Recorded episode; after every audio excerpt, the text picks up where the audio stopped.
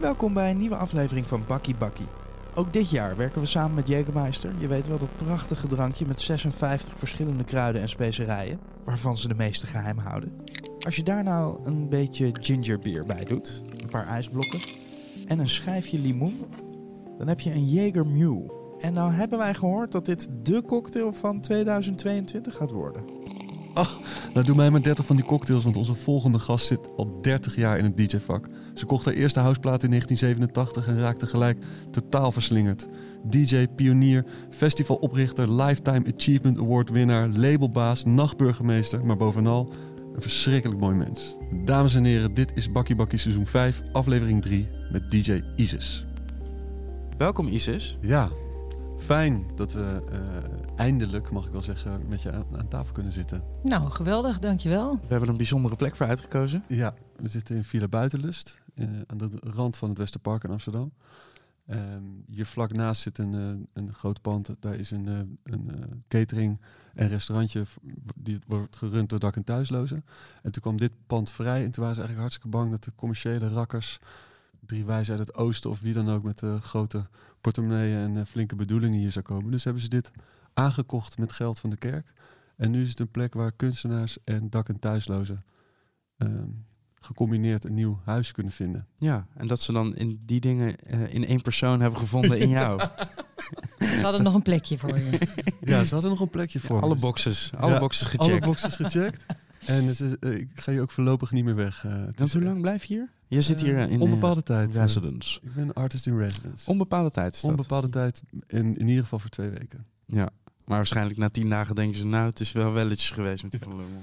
Ja, nou, ik heb gisteren al met Jolanda flinke vrienden gemaakt. En eh, ik, voorlopig ga ik helemaal nergens heen, kan ik je vertellen. Ik ben lekker in het wilde weg aan het gutsen. Goed, nou, ik kan niet wachten om, om het eindresultaat te zien.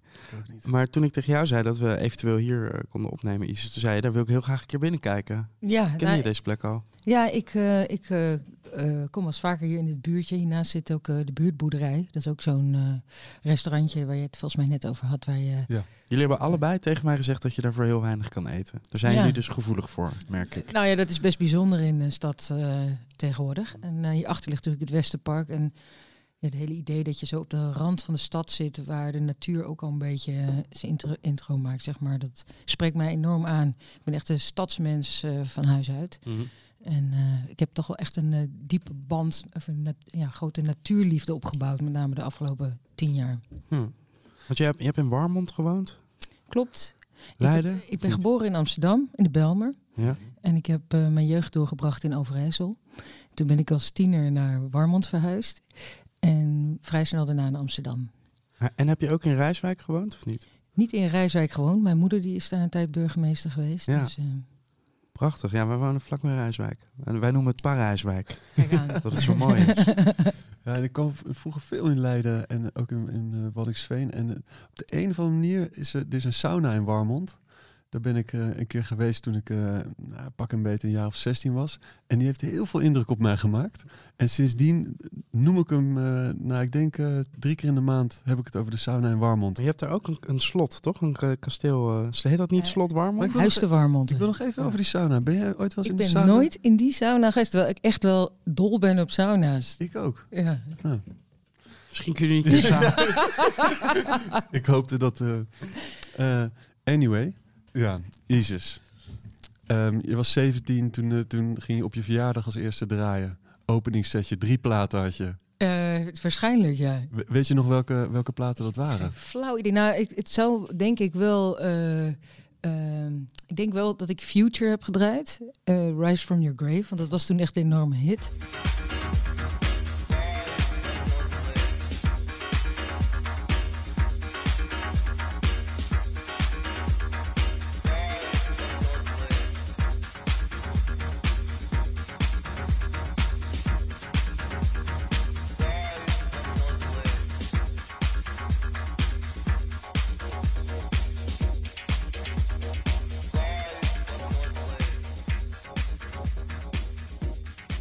Jij was 12 toen je je eerste eh houseplaat kocht. Ja, dat Welke klopt. was dat dan? Nou, dat, eh, dat was eh, Inner City, Big Fun. Mm. En ik woonde toen in Overijssel en daar kreeg je maar frag fragmentarisch mee van wat er hier dan in het westen zich afspeelde. Maar dat nummer had de top 40 gehaald. En dat was dus verkrijgbaar in de lokale muziekwinkel.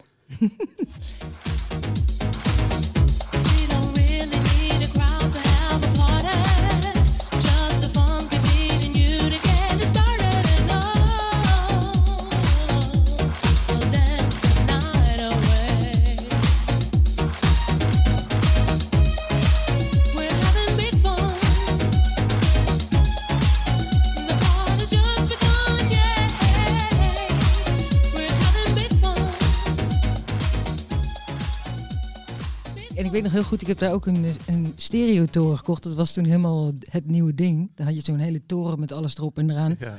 En eh, ik weet nog heel goed, er zat een losse platenspeler bovenop. En mijn vader die heeft toen nog bedongen dat ik dat ding niet hoefde te hebben, want die platen die zouden toch verdwijnen. Oh. Dus die had me helemaal overtuigd, nee, die cd's, dat is helemaal, je vanuit die plaatspeler heb je niet nodig, weet je wel. En dan kregen we korting op die, eh die stereotoren. Afijn, een paar jaar later. Ja, toen, maar toen heb ik ook gelijk Technics gehaald natuurlijk. Dus, Ja. Die zijn nu niet meer, niet meer te betalen, hè? Nee, ik zag, ik zag er gisteren nog eentje voorbij komen voor 4000 4000 euro. euro, Ja. ja. Maar dat was dan wel een bijzondere, volgens mij. Daar lagen diamanten op of zo. Ja. Maar eh, je, Steven zegt net toen je 17 was, hè, je eerste DJ-set, was, was dat in Leiden?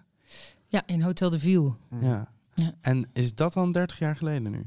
Eh, dat is 30 jaar geleden. Ja, het is trouwens ook mijn verjaardag. Dus ik, dan, dat is precies... eh, is lekker makkelijk. Eh, ja, nou, of moeilijk, want ik sla dan ook geloof, geloof ik dit jaar maar mijn verjaardag over. Er wordt een beetje te veel eh, van het goede allemaal. Maar dat kan toch allemaal samen... Ja, het wordt gewoon een gigantisch feest. Je ontkomt er niet aan. Ja, nou ja, ik vind het ook eigenlijk niet zo erg. Op een gegeven moment, eh, als je een bepaalde leeftijd bereikt, dan is je verjaardag vieren ook niet meer zo'n ding, weet je wel. Dan, ik leef nu een beetje in vijf jaar de hele tijd. Dat is wel handig als je dan bijvoorbeeld eh, net 30 bent geweest, kan je de hele tijd, of bijna 30 bent, ik ben bijna 30. En dan als je net 30 bent geweest, kun je ook zeggen, ik was net 30. En dat kan je dan zo vijf jaar volhouden. Dan ga je weer door naar het volgende vijfjarige moment. En zo blijf je heel lang En eh, waar zit je dan nu? dezelfde leeftijd. Nou, ik kom net van 45.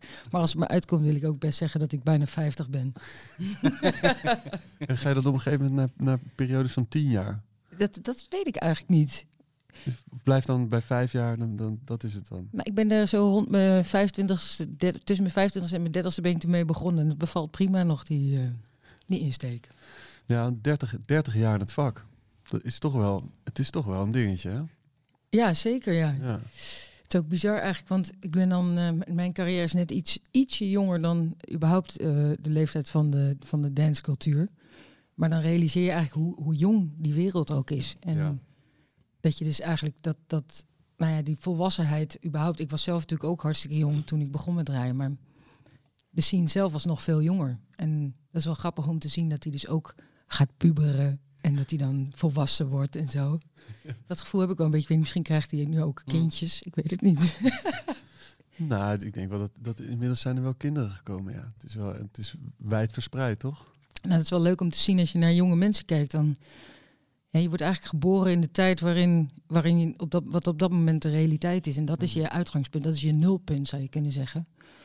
En als je kijkt naar mensen die dus, ik noem het altijd maar eh, de pre- en de post-internet generatie, maar je kan ook het eh, pre- en post-millennium moment kiezen. Die weten gewoon niet beter dan dat elektronische muziek een feit is, of dansmuziek. En dat iedereen mag dansen. En dat je dat met elkaar doet. Dat is eigenlijk heel bijzonder, want dat was vroeger helemaal niet zo logisch. En ehm, de mensen die er niet mee zijn opgegroeid, die vinden het ook allemaal best ingewikkeld. Als je bijvoorbeeld kijkt naar onze regering en hoe die met nachtcultuur om is gegaan de afgelopen jaren in de coronatijd. Dan, eh, dan zie je ook, eh, dat ik, ik, eh, ik maak wel eens een grapje van, als je erbij stilstaat wat hun laatste herinnering aan, aan uitgaanscultuur moet zijn geweest. Weet je, wel. dan heb ik een beeld voor me van allemaal kotsende dronken studenten die door, door plas bier kruipen. Ja.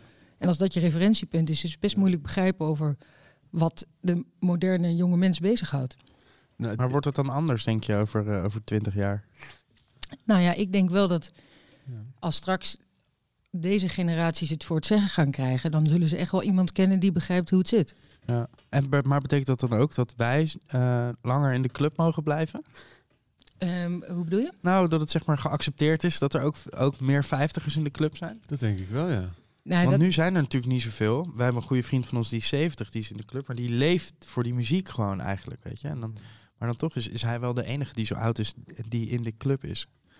Nou ja, kijk, ik, ik eh, kom zelf veel in Ruigoord en daar zijn de oudste mensen die zijn in de tachtig en die staan ook gewoon nog op de dansvloer.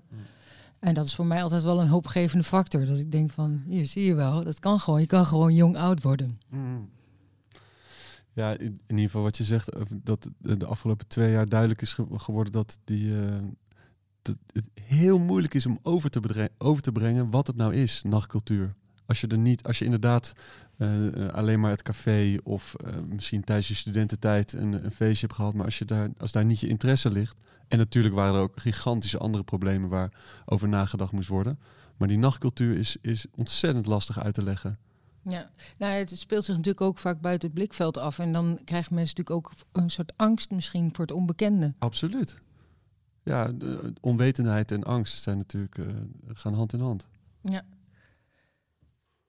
Ehm, maar die angst die had jij niet echt voor de nacht, hè? Eh, ik had zeker geen angst voor de nacht. Nee, ik, ging, ik was, er was echt eh, helemaal, het was mijn, mijn geloof geworden op een gegeven moment. Ik heb echt een heel groot deel van mijn leven volledig opgeofferd ook voor de nachtcultuur. Ehm, met name in de jaren negentig natuurlijk, dat ik echt gewoon helemaal niks anders deed dan dat. Ehm, en vanaf 2000 ben ik ook dingen daarnaast gaan doen en meemaken, maar die altijd wel in het verlengde hebben gelegen van die nachtcultuur. Nachtburgemeester. Nachtburgemeester, dingen organiseren, platenlabel. Wat vond je, eh, wat vond je, agency. daar gaan we het allemaal straks nog over hebben. Wat vond je moeder eigenlijk ervan dat na haar burgemeesterschap dat jij nachtburgemeester werd? Ik geloof dat ze dat wel heel erg leuk heeft gevonden, ja. Ehm, en, ik, en ik denk ook dat zowel ikzelf als de mensen die de vrucht hebben kunnen plukken van wat ik heb eh, bewerkstelligd als nachtburgemeester daar eh, voordeel aan hebben gehad. Dat ik bij haar ook eh, een stukje ruggespraak heb gevonden en advies over hoe je een goede burgermoeder in mijn geval kunt zijn. Hmm. Hè? En dat, de- nou ja, dat, mensen hebben heel vaak het idee van de burgemeester, dat is een soort van eindbaas. Die heeft voor het zeggen en die bepaalt alles. Maar dat is natuurlijk niet zo. Wat dat betreft is bur- burgemeester zijn meer een soort bedrijfsleider zijn. En dan word je gewoon afgerekend voor of je de boel goed op orde houdt. 2010 was dat, hè? Dat je, 2010 werd ik nachtburgemeester. ja. En wat, waren dan, wat, wat zijn dan je gevierde successen? Nou, ik, ik, ik vind het nog wel leuk om te beginnen bij het begin. Eh, ik ben dus nachtburgemeester geworden in de nacht dat het kabinet gevallen is. Precies die nacht. Dus was, Wauw. zeg maar de volgende dag stond dat allebei in de krant. Ik dacht van, hé, hey, dat is een grappig begin. Ehm, nou, ik eh, ben het meest trots op de 24 uursvergunningen. Want dat was op dat moment niet mogelijk. Je moest echt stipt sluiten op de afgesproken tijd. Dat is natuurlijk nog steeds zo. Maar Mhm. tegenwoordig kun je, als je een goed verhaal hebt, in aanmerking komen voor zo'n vergunning. En dan ehm, kan je gewoon doorgaan als dat je uitkomt. Dus dat vind ik wel, daar ben ik wel heel erg trots op. Ja, en, en terecht, want dat, is, dat, dat, eh, dat alles maar op dezelfde, hetzelfde moment moet sluiten, is natuurlijk ook een soort gek, gek idee, toch? De, een, de ene muzieksoort of, en de ene plek eh, vaart er gewoon beter bij om nog iets langer door te gaan. En, dat- Sowieso dat iemand anders bepaalt wanneer jij sluit. Ja, Dat is toch gewoon iets raars. Nou ja, kijk, we wonen in een heel druk bevolkt land en eh, iedereen eh, wil zijn plekje beschermen. En voor de autoriteit is het ook best handig om te weten dat sommige dingen gewoon klaar zijn. Eh, maar dat het allemaal tegelijk moet, dat is natuurlijk niet handig en uiteindelijk ook niet logisch. Nee. Ehm, ik ben best wel benieuwd over hoe, hoe dat proces eigenlijk in zijn werk is gegaan. Wie, wie er met dat idee kwam en met wie je bent gaan praten. Maar verder, je had nog, nog een aantal dingen die je wilde als wapenfeiten. Eh, nou ja, ik, eh, dit was ook gewoon natuurlijk heel erg de tijd. eh, en dat proces is natuurlijk al begonnen bij de val van de muur. Maar dat er een enorme exodus ontstond vanuit Nederland naar Berlijn bijvoorbeeld. Ehm, en er zijn meer plekken waar mensen naartoe trekken. Ehm, dus ik had ook een van de speerpunten was stop de exodus van kunstenaars en creatieven. Ehm, en dat is eigenlijk nog steeds een thema. Want het is natuurlijk, Nederland is een heel klein, best wel een beetje intermediair landje. En ehm, dat heeft, als ik vergelijk het wel eens Nederland, heeft een beetje het sponsachtige structuur, zeg maar, de, de bodemstructuur van Nederland. Dat het ook eigenlijk de kracht en de zwakte van ons land is. Dat je aan de ene kant heel goed van alles opzuigt uit de omgeving. Maar dat, je, je, je laat het ook misschien weer eruit lopen. En dat heeft heel interessante perspectieven als je het bekijkt vanuit uitwisselingspoint of view. Maar qua manifestatie mis je soms wel een beetje die rotse partij onder je voeten. En eh, het risico dat we lopen is dat mensen dus ervoor kiezen om dan weg te gaan. En dat, dat moeten we niet willen, want dan raken we natuurlijk ook ja, niet alleen ons cultureel, maar ook sociaal kapitaal kwijt. Ehm, dat en, en Magneetfestival kwam ook van jou, toch? Ja, klopt. Ehm, ik heb dat eh, samen met, eh, met mijn toenmalige zakenpartner opge- opgezet. Ehm, ja, ik had een soort klasje gegeven voor allemaal ambtenaren, eh, waarbij ik ging laten zien hoe het in het buitenland eraan toe ging. Dus ik had allemaal voorbeelden. Burning Man, Fusion, je weet wel. En eh, het eerste dat al die ambtenaren riepen was van eh, dat kan niet en dat mag niet. En eh, toen was er op een gegeven moment iemand die stond op en zei van ja, maar als we zo gaan denken, dan gaat het nooit gebeuren. Hoe kunnen we ervoor zorgen dat dit wel kan gebeuren in Nederland? En toen is er eigenlijk een heel omdraai, ja, heeft er een hele omdraai plaatsgevonden binnen de gemeente, waarbij ze zijn gaan kijken van hoe kunnen we tijdelijke vrijplaats creëren. Tegenwoordig is dat inmiddels officieel beleid geworden in Amsterdam. Dus wat dat betreft heb ik misschien ook iets aangezet. Ehm, en toen hebben wij een tijdelijke vrijplaats gecreëerd op eh Zeeburger Eiland. En dat werd het Magneetfestival. Heel tof. Ben je, Ja, ben je nee, ik ben niet geweest. Maar was er niet ook iets met de magneet op Lowlands? Magneetbar werd dat toen, toen op Ja, Lo- dat- Ah, eerst was het eerst- Magneetbar. oh, En toen En werd dat, ja. Toen werd het het Magneetfestival, ja. En uiteindelijk ben ik daar overigens ook uitgestapt. Maar daar moeten we dan een keertje maar over. Want omdat het allemaal zo soepel ging?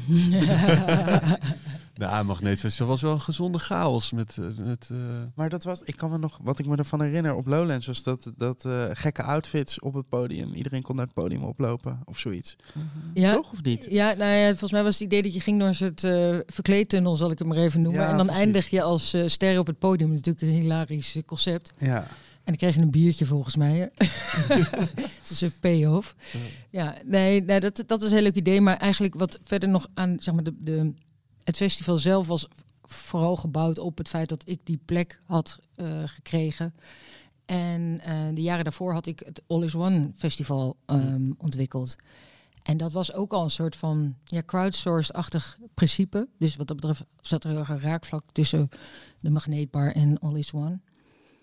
En eh, eh, da- dat heb ik eigenlijk meegebracht naar het Magneetfestival. Dus dat was ook al ja, een beetje interdisciplinair, maar ook dat de scheidslijnen tussen producent en consument vervagen. Ja, ik, hou, ik hou er zelf heel erg van, omdat ik geloof dat je nou, dat dingen als, als, ja, als, als eh, producent en consument, ik, ik geloof daar dus niet zo in. En ik vind ook dat we daar veel te ver in doorgeschoten zijn in de wereld. En dat je veel beter samen iets kunt creëren. En dan wordt het altijd veel leuker dan Ja. als je met een heel klein groepje iets moet bedenken. En daarom eh, voel je nu zo thuis ook op, eh, op, op een plek als Ruigoort. Ja, nou eigenlijk, en dat, dat zal eh, de jongen van de Magneetbar ook beamen, is Ruigoort een beetje de bakermat van die vrije ruimte. Niet alleen in, in Nederland, ehm, maar vooral ook in Amsterdam natuurlijk. En ehm, ja, daar, daar, ik weet ook dat heel veel van die innovatieve festivals, die zijn ook geïnspireerd geraakt in Ruigoort. Weet je, als je kijkt bijvoorbeeld naar Boom Festival in Portugal, daar loopt ook een lijntje met Ruigoort. Ruigoort heeft natuurlijk ook sinds de hippie-tijd ehm, in jaren zestig een heel een groot internationaal netwerk opgebouwd. Met ook allerlei verschillende disciplines en heel laagdrempelig. En ehm, de homo ludens is een belangrijk thema, dus de, de spelende mens. Ehm, en, en, en in Ruigoort is dat onderdeel van de filosofie. Dus men gaat ervan uit dat je het spelen nooit moet verleren.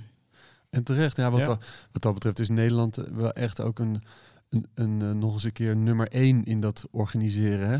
In, in, in die afstand creëren tussen producent en bezoeker. Denk je? Ja, Oh, in de festivalcultuur bedoel je? Ja, heel erg. Echt he- hekken, bandjes. Hier, hier kan je dit drinken, hier mag je dat doen.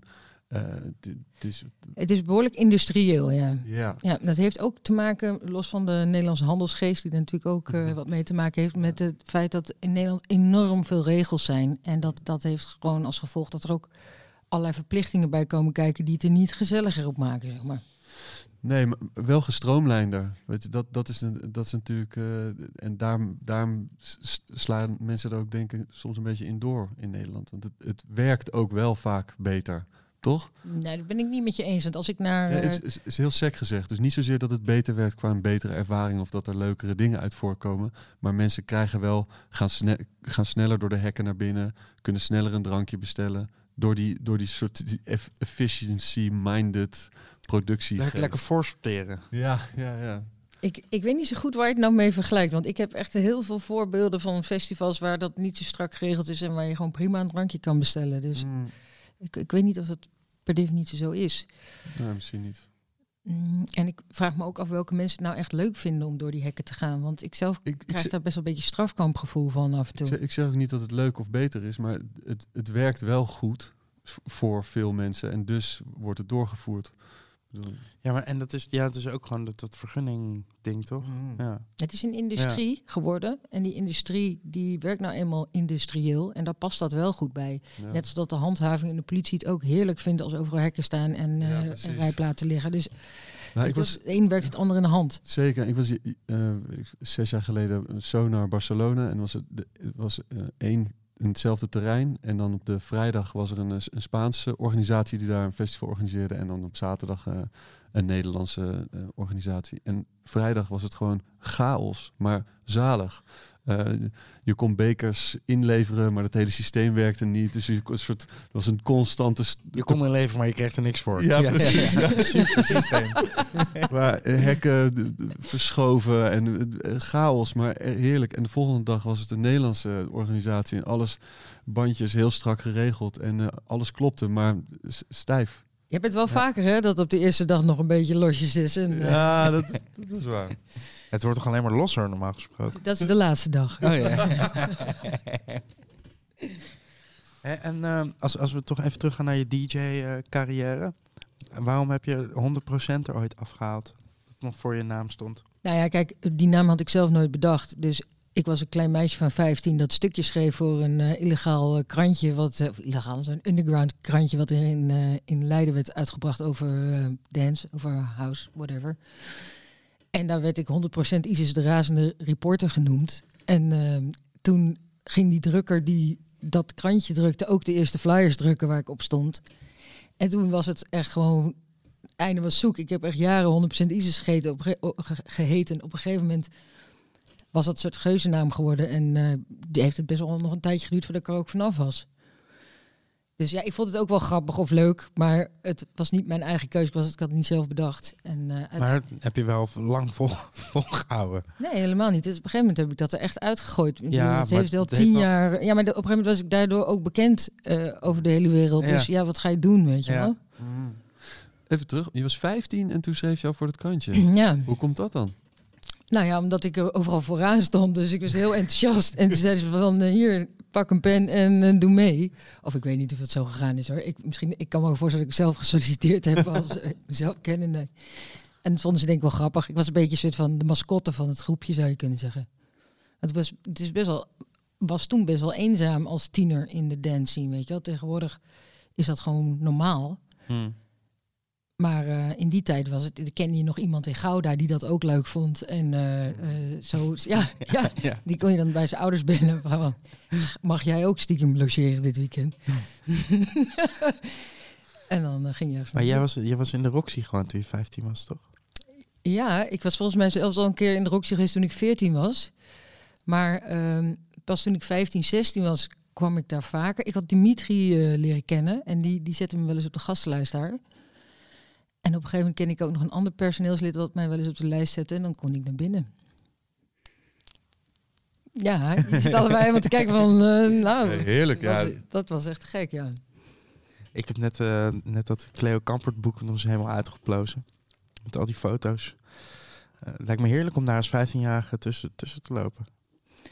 Eh, ja, ik, ik vond het natuurlijk fantastisch. Ik bedoel, er zijn, ik heb daar dingen gezien die ik daarna ook niet meer terug heb gezien, in, in Nederland althans.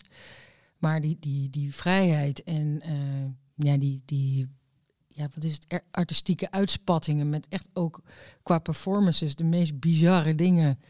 Eh, ik weet niet of ik dat nu allemaal moet gaan herhalen wat ik daar gezien, maar echt dat ik denk van, zie ik dit nu echt gebeuren? Zeker wel, vertel het ons.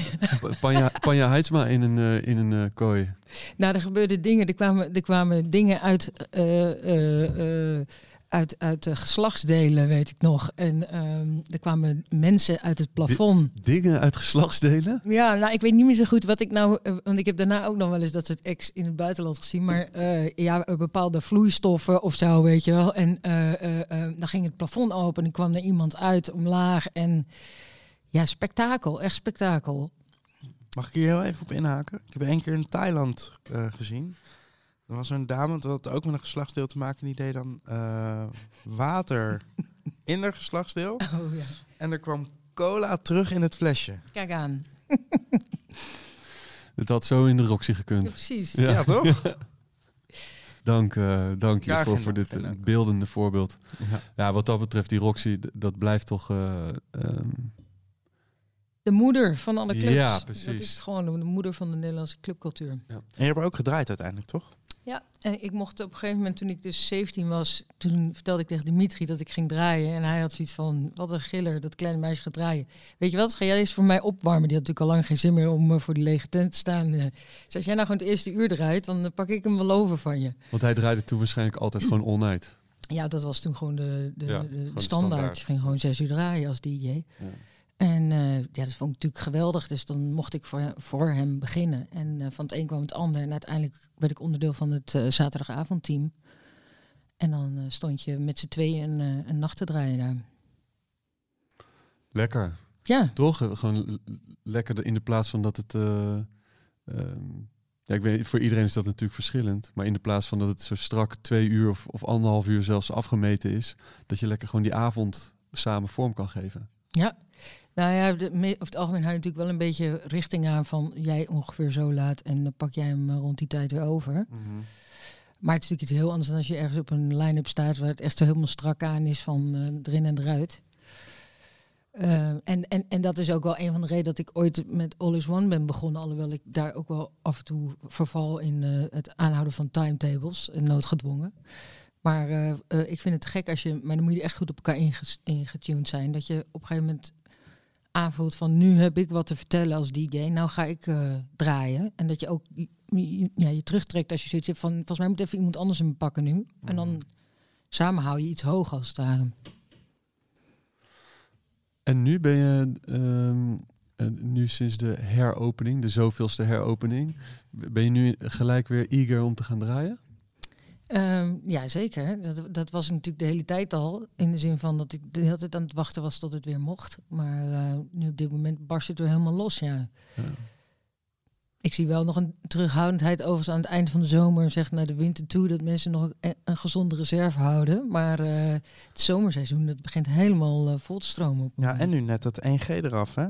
Ja, is het gelukt? Las ik net, Want ja. was ik dus, eh, dat was echt mijn ding, want dat moest nog weg. eh, aangezien wij eh, ehm, 30 april in Paradiso mijn 30-jarig jubileum vieren. En ik dacht, oh god, hoe ga ik die 1G verkopen aan mijn achterban? Maar de- voor festivals, ik weet niet of het dan, of het dan voor overal is. Of dat van binnen dan weer niet. eh, of ik, ik weet niet. Ik denk dat Zo je goed. helemaal geen zorgen hoeft te maken. Je kan gewoon iedereen lekker naar binnen. Ja, dat lijkt mij ook. Ik bedoel, eh, eh, eh, alleen al het idee dat eh, een groepje mensen s'nachts, over het algemeen wat jongere mensen die al, overigens allemaal al lang corona hebben gehad, Ja. dat die nu nog heel erg ziek gaan worden. Dat valt volgens mij te bezien. En, en mochten ze dan zo slecht opgevoed zijn door hun eigen ouders, grootouders, dat ze daar met een snotneus op visite gaan, dan, eh, dan moeten die mensen zich ook even achter de oren krabben, denk ik. Met een snotneus op visite gaan. Goeie- Ja, goeie kan het nog? Kan niet meer, hè? Nee, kan niet meer. Nee. Ehm 17, eerste keer eh DJ set in, in, in Leiden. Gelijk smaakte het naar meer. Eh, en toen natuurlijk met vinyl, eh, vinyl draaien. Sowieso. Ja, nou, dat, in die eerste set stelde niet zoveel voor. Ik mocht ook gewoon aan het begin van de avond wat plaatjes opzetten. Maar ja, ik, ik was zo ontzettend gegrepen door die muziek. Het was echt gewoon mijn alfa en omega. Die dance scene, of überhaupt het, het, het- die hele DJ-cultuur. Ik ben echt heel erg een danser zelf ook. En eh, ook heel erg, ehm nou, mijn hele leven met muziek bezig. Dus voor mij was het echt zoiets van... Wauw, ik, ik ga hier gewoon helemaal voor. Alles kwam samen op de een of andere manier. Ja, en trouwens, dat, ik weet niet of jullie dat weten, maar ik heb dus daarvoor ook als danser gedanst Ja, dat was wist ik- ik wel, ja. eh, in Den Haag. En dan, eh, dan ging ik. eh, Statenhallen. nee, nee, nee. Dan, dan, ehm, eh, je had toen Pantera, ik weet niet of jullie dat kennen. Ja. En dan eh, mo- moest ik zeggen dat ik 16 was. En dan mocht ik als 15-jarige ook mee met dat clubje. Dan ging ik met de trein uit Leiden naar Den Haag. En dan eh, ging ik in het busje met ze mee. En dan gingen we naar, weet ik veel, een of andere club in Brabant of zo. En dan mochten wij daar in zo'n kooi dansen. Weet je. Ja, ik vond het helemaal geweldig ook. Want we kregen van die, we konden van die pa- rare pak, huispakjes aantrekken. En dan kregen we van die fluoriserende stokjes en zo. Ja, het was helemaal geweldig. Joh. Ik had echt eh super tijd daarmee. Dat was eigenlijk mijn, eh, Glowsticks. ja, van die glowsticks, ja. ja, heerlijk. Ik zag, ja, ik zag het helemaal voor me. Ja, en ik heb eh, overigens überhaupt, voordat ik naar Amsterdam ging, best wel een, eh, een, eh, een, een, een langere band ook met Den Haag gehad. Omdat ik natuurlijk vanuit Leiden was dat de dichtstbijzijnde plek waar je naartoe kon gaan. Twaalf minuutjes met de trein. Precies. En dan ging Hotel de Viel dicht. En dan pakte je snel de nachttrein naar eh, Den Haag. En dan ging je naar eh l'ADS. Oh ja. En die ging dan weer een uurtje later dicht. En dan pakte je de trein door naar Rotterdam. En als je geluk had, kwam je bij Nighttown naar binnen. Nou, Zo niet, dan kon je altijd nog naar Parkzicht. en, en zo, eh, zo eh, eh, was ik best wel vaak in Den Haag. Daar had je overigens ook, hoe heet het ook, de Basshow, heet het zo? Als jullie dat niet kennen, dan De- we- moeten sorry? jullie nog even in, het, in de geschiedenis van Den Haag Maar duiken. wat, is het een club of is het een restaurant? De Basshow, die kelder daar bij, eh, hoe heet het nou, die grote hallen heb je daar. Had je zo'n eh, kraakpand. Ja. En daaronder had je een keldertje en daar had je dan vette, ja, illegale feestjes zou ik zeggen. De Mm. Basshow. De Basho. Hier gaan, Kom gaan op we- jongens. Ik was, ik was- ik was laatst nog met, eh Pasjo. met Sjoerd Kuiper en nog wat anderen. Die hadden ook een- toch nog wel twee of drie namen die ik nog niet, eh, die ik niet eh, kende. Nee. De Basho. En onder, nou, hier komen we nog later. Hier gaan we even onderzoek naar doen. eh. zeker. Ja. En, en wa- wat voor avond ging je dan naar, la, naar l'ADS? Was dat dan een zaterdag? Of? Ehm, poeh, ik zou zeggen de zaterdag, maar dat weet ik allemaal niet meer precies. Ja, en wat ik trouwens ook, nu nou allemaal, gaat heel register open hier bij mij. Lekker. Dan in Den Haag kon ik dan, eh, dus ken ik dan weer mensen die naar de Boccaccio gingen in, eh, in België. En dat, dat had sowieso geen sluit, dus dat ging gewoon door tot maandagavond 6 uur. Mhm. Dus dan, als je op tijd in Den Haag was, kon je instappen bij iemand die dan daarheen reed. En dan gingen we daar nog even tot, weet ik veel, hoe laat door. En als ik geluk had, kreeg ik dan weer een lift terug. En anders mocht ik altijd wel ergens op de achterbank slapen. Heb je daar niet ook Dimitri ontmoet? Nee, maar die kwam daar wel eens naartoe inderdaad. Ik weet wat ik hem ook wel eens heb gezien daar. Heel veel Nederlanders deden dat. Die gingen gewoon eh, Ja. na sluit naar België, want daar had je geen sluitingstijden. ja. Na sluit naar België nog even in de auto zitten. Ja, je kunt, maar Ray en Jimena, er zijn veel mensen die dat in de tijd wel eh, die in de- Ja. echt fanatiek. eh, zi- zijn, er, zijn er nog jong, ja, nu klinken we heel oud, maar zijn er nog jongeren die, die, Die naar zo, België rijden. die zo fanatiek zijn dat ze nog even naar België nee, nee, maar rijden? nu hoef je niet meer voor naar België te rijden, toch? Nu Hmm. heb je hier ook wel plekken waar je... Tot maandagavond 6 uur? Nee, dat niet. Nee, dat heb je hier nooit gehad. Ik Nee. denk niet dat dat ooit gaat komen. Nee, daar zijn we te verstandig voor. Hè? Ja, ik denk toch te nuchter. Hmm. Maandagavond 6 uur, ja, wel lekker. Dan was er trouwens weer een andere tent die dan weer om maandagavond 6 uur open ging. En dan kon je door tot woensdagmiddag, maar die heb ik nooit gehaald. eh. die dinsdag heb ik nog wel een keer meegemaakt. Ik, met, ik krijg in één keer een soort flashback dat ik daar op de parkeer zit met allemaal eh Hagenezen ook trouwens. Dat op een gegeven moment ging zo deur open. Ik zat, ik zat in één auto en naast me ging die deur open. Er kwam er, ik zal geen naam noemen, een Hagenees uitvallen die echt zo... Wow, zo uit die auto kwam vallen. En die ging niet weer hoor. En dan naar binnen. Ja, Gouden tijden. ja Gouden tijden. Oh. Heb je, heb je niet nog een, eh, een, een mooi momentje wat je met ons kan delen daar zo eh, in dat verre België? Nou, die, die, die scènes bewaar ik voor mijn, voor mijn boek ooit. eh die, die, die Ja, gaat- nog wel. eh, Gaat het er nog komen? Nou, ik, ik moet zeggen, ik zat, ik zat het boek van Joost van Bellen te lezen, Nachtdier. En eh, toen kreeg ik ook wel toch ook zin om dingen op te schrijven. Van ja, op een dag ga ik misschien ook ooit opschrijven. Ja. Het is goed, hè, dat boek van Joost. Het echt ja, heerlijk. Zeker, zeker ja. Ik vond het andere boek trouwens ook goed, de Panda Panda-ogen. Ogen. Ja. En hij is nu eh, hij is weer in Bahia om, eh, om het tweede deel te schrijven. Ik hoorde vandaag dat er een film gaat komen van Nachtdier. Oké, en wie gaat dan Joost van Bellen spelen? Zullen we dat even bedenken hier aan tafel? Dat, eh, dat weet ik niet, maar ik zag wel dat degene die de film gaat maken, dat is een oud klasgenootje van mij van vroeger. Ah. Ah. Dus misschien dat er voor jou ook nog wel een rolletje eh, weggelegd. eh. waren, er, waren er veel scènes die je herkende uit het boek? Waar je ook bij was? Of wat je, dat je... Nou, eh, eh, eh, Joost en ik heb ook nog wel wat parallellen in ons leven. Ehm, dus af en toe dan, dan in het boek dan komt dat heel erg naar voren. Ook dingen over waar duidelijk onze paden een hele andere richting hebben genomen. Niet in de laatste plaats dat hij natuurlijk echt een jaren tachtig kind is. En ik een jaren negentig kind. Dus wat dat betreft... ehm, ja, eh, eh, is, ontbreekt er bij mij een stukje voorgeschiedenis dat, wat hij wel heeft meegemaakt. En heeft natuurlijk ook zijn persoonlijke ontwikkeling, die natuurlijk anders is geweest dan die van mij. Ehm, alhoewel ik ook best eh, vanuit een minderheidsperspectief kan eh, redeneren. Als ik terugkijk aan eh, met, name de begintijd. Eh, maar ik vond het heel leuk. Er staat bijvoorbeeld één scène in het boek. Daarin ehm, eh, heeft hij volgens mij eh eh, eh, hallucinogene middelen geconsumeerd. En dan luistert hij naar, eh, hij omschrijft dat als een album van Brian Eno en David Byrne. Ehm, en hij noemt de titel niet, maar ik weet over welk album het heeft. Want dat was voor mij ook echt een heel belangrijk eh, document. Echt een soort van, ja, mm, wat, mij enorm geïnspireerd heeft als mens, muziekliefhebber en zelfs DJ. Dat is namelijk My Life in the Bush of Ghost. En dat, ik weet zeker dat hij dat album bedoelde, want hij heeft in zijn reis die hij vervolgens maakt in zijn hoofd, gaat hij door Afrika en weet ik wat hij allemaal meemaakt. Ik denk, ah, je zit naar dat album te luisteren. en, en, en wat ik ook heel mooi vind, in, een blanke uitspraak uit het boek eh, die hij doet, waar ik ook wel heel veel bij voel, is eh, hij zegt op een gegeven moment, zet er een hek omheen en je hebt een inrichting. Zet er een tent omheen en je hebt een circus. dat vind ik ook erg. Ja, het is echt zalig. Ook wel. Ja. Zal ik jullie eh, verder interviewen?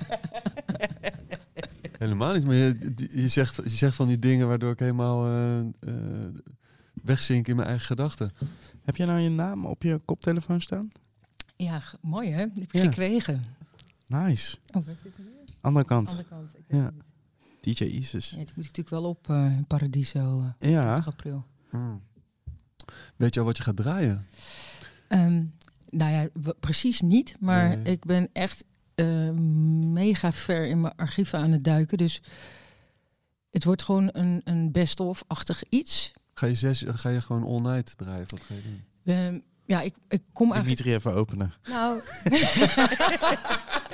En na een half uurtje zin wegduwen. in die lege zaal.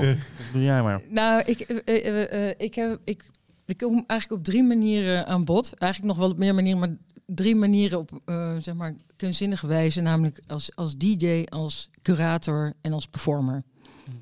Eh, en ik heb dus een heel programma wat door heel Paradiso zich afspeelt.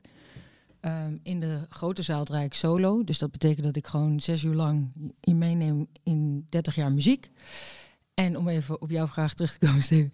Dat betekent dus dat ik eh, eh, begin in de jaren... Of ik ga dat niet chronologisch zo doen. Ik ga dat meer op, op gevoel doen allemaal. Maar de- 1987. er gaat eh, muziek aan bod komen van, van de early 90s rave sound tot Detroit techno, Chicago house, Roxy klassiekers. ehm, en ook ongetwijfeld heel veel repertoire van na 2000. Dus dat, dat, dat, dat gaat allemaal één verhaal worden.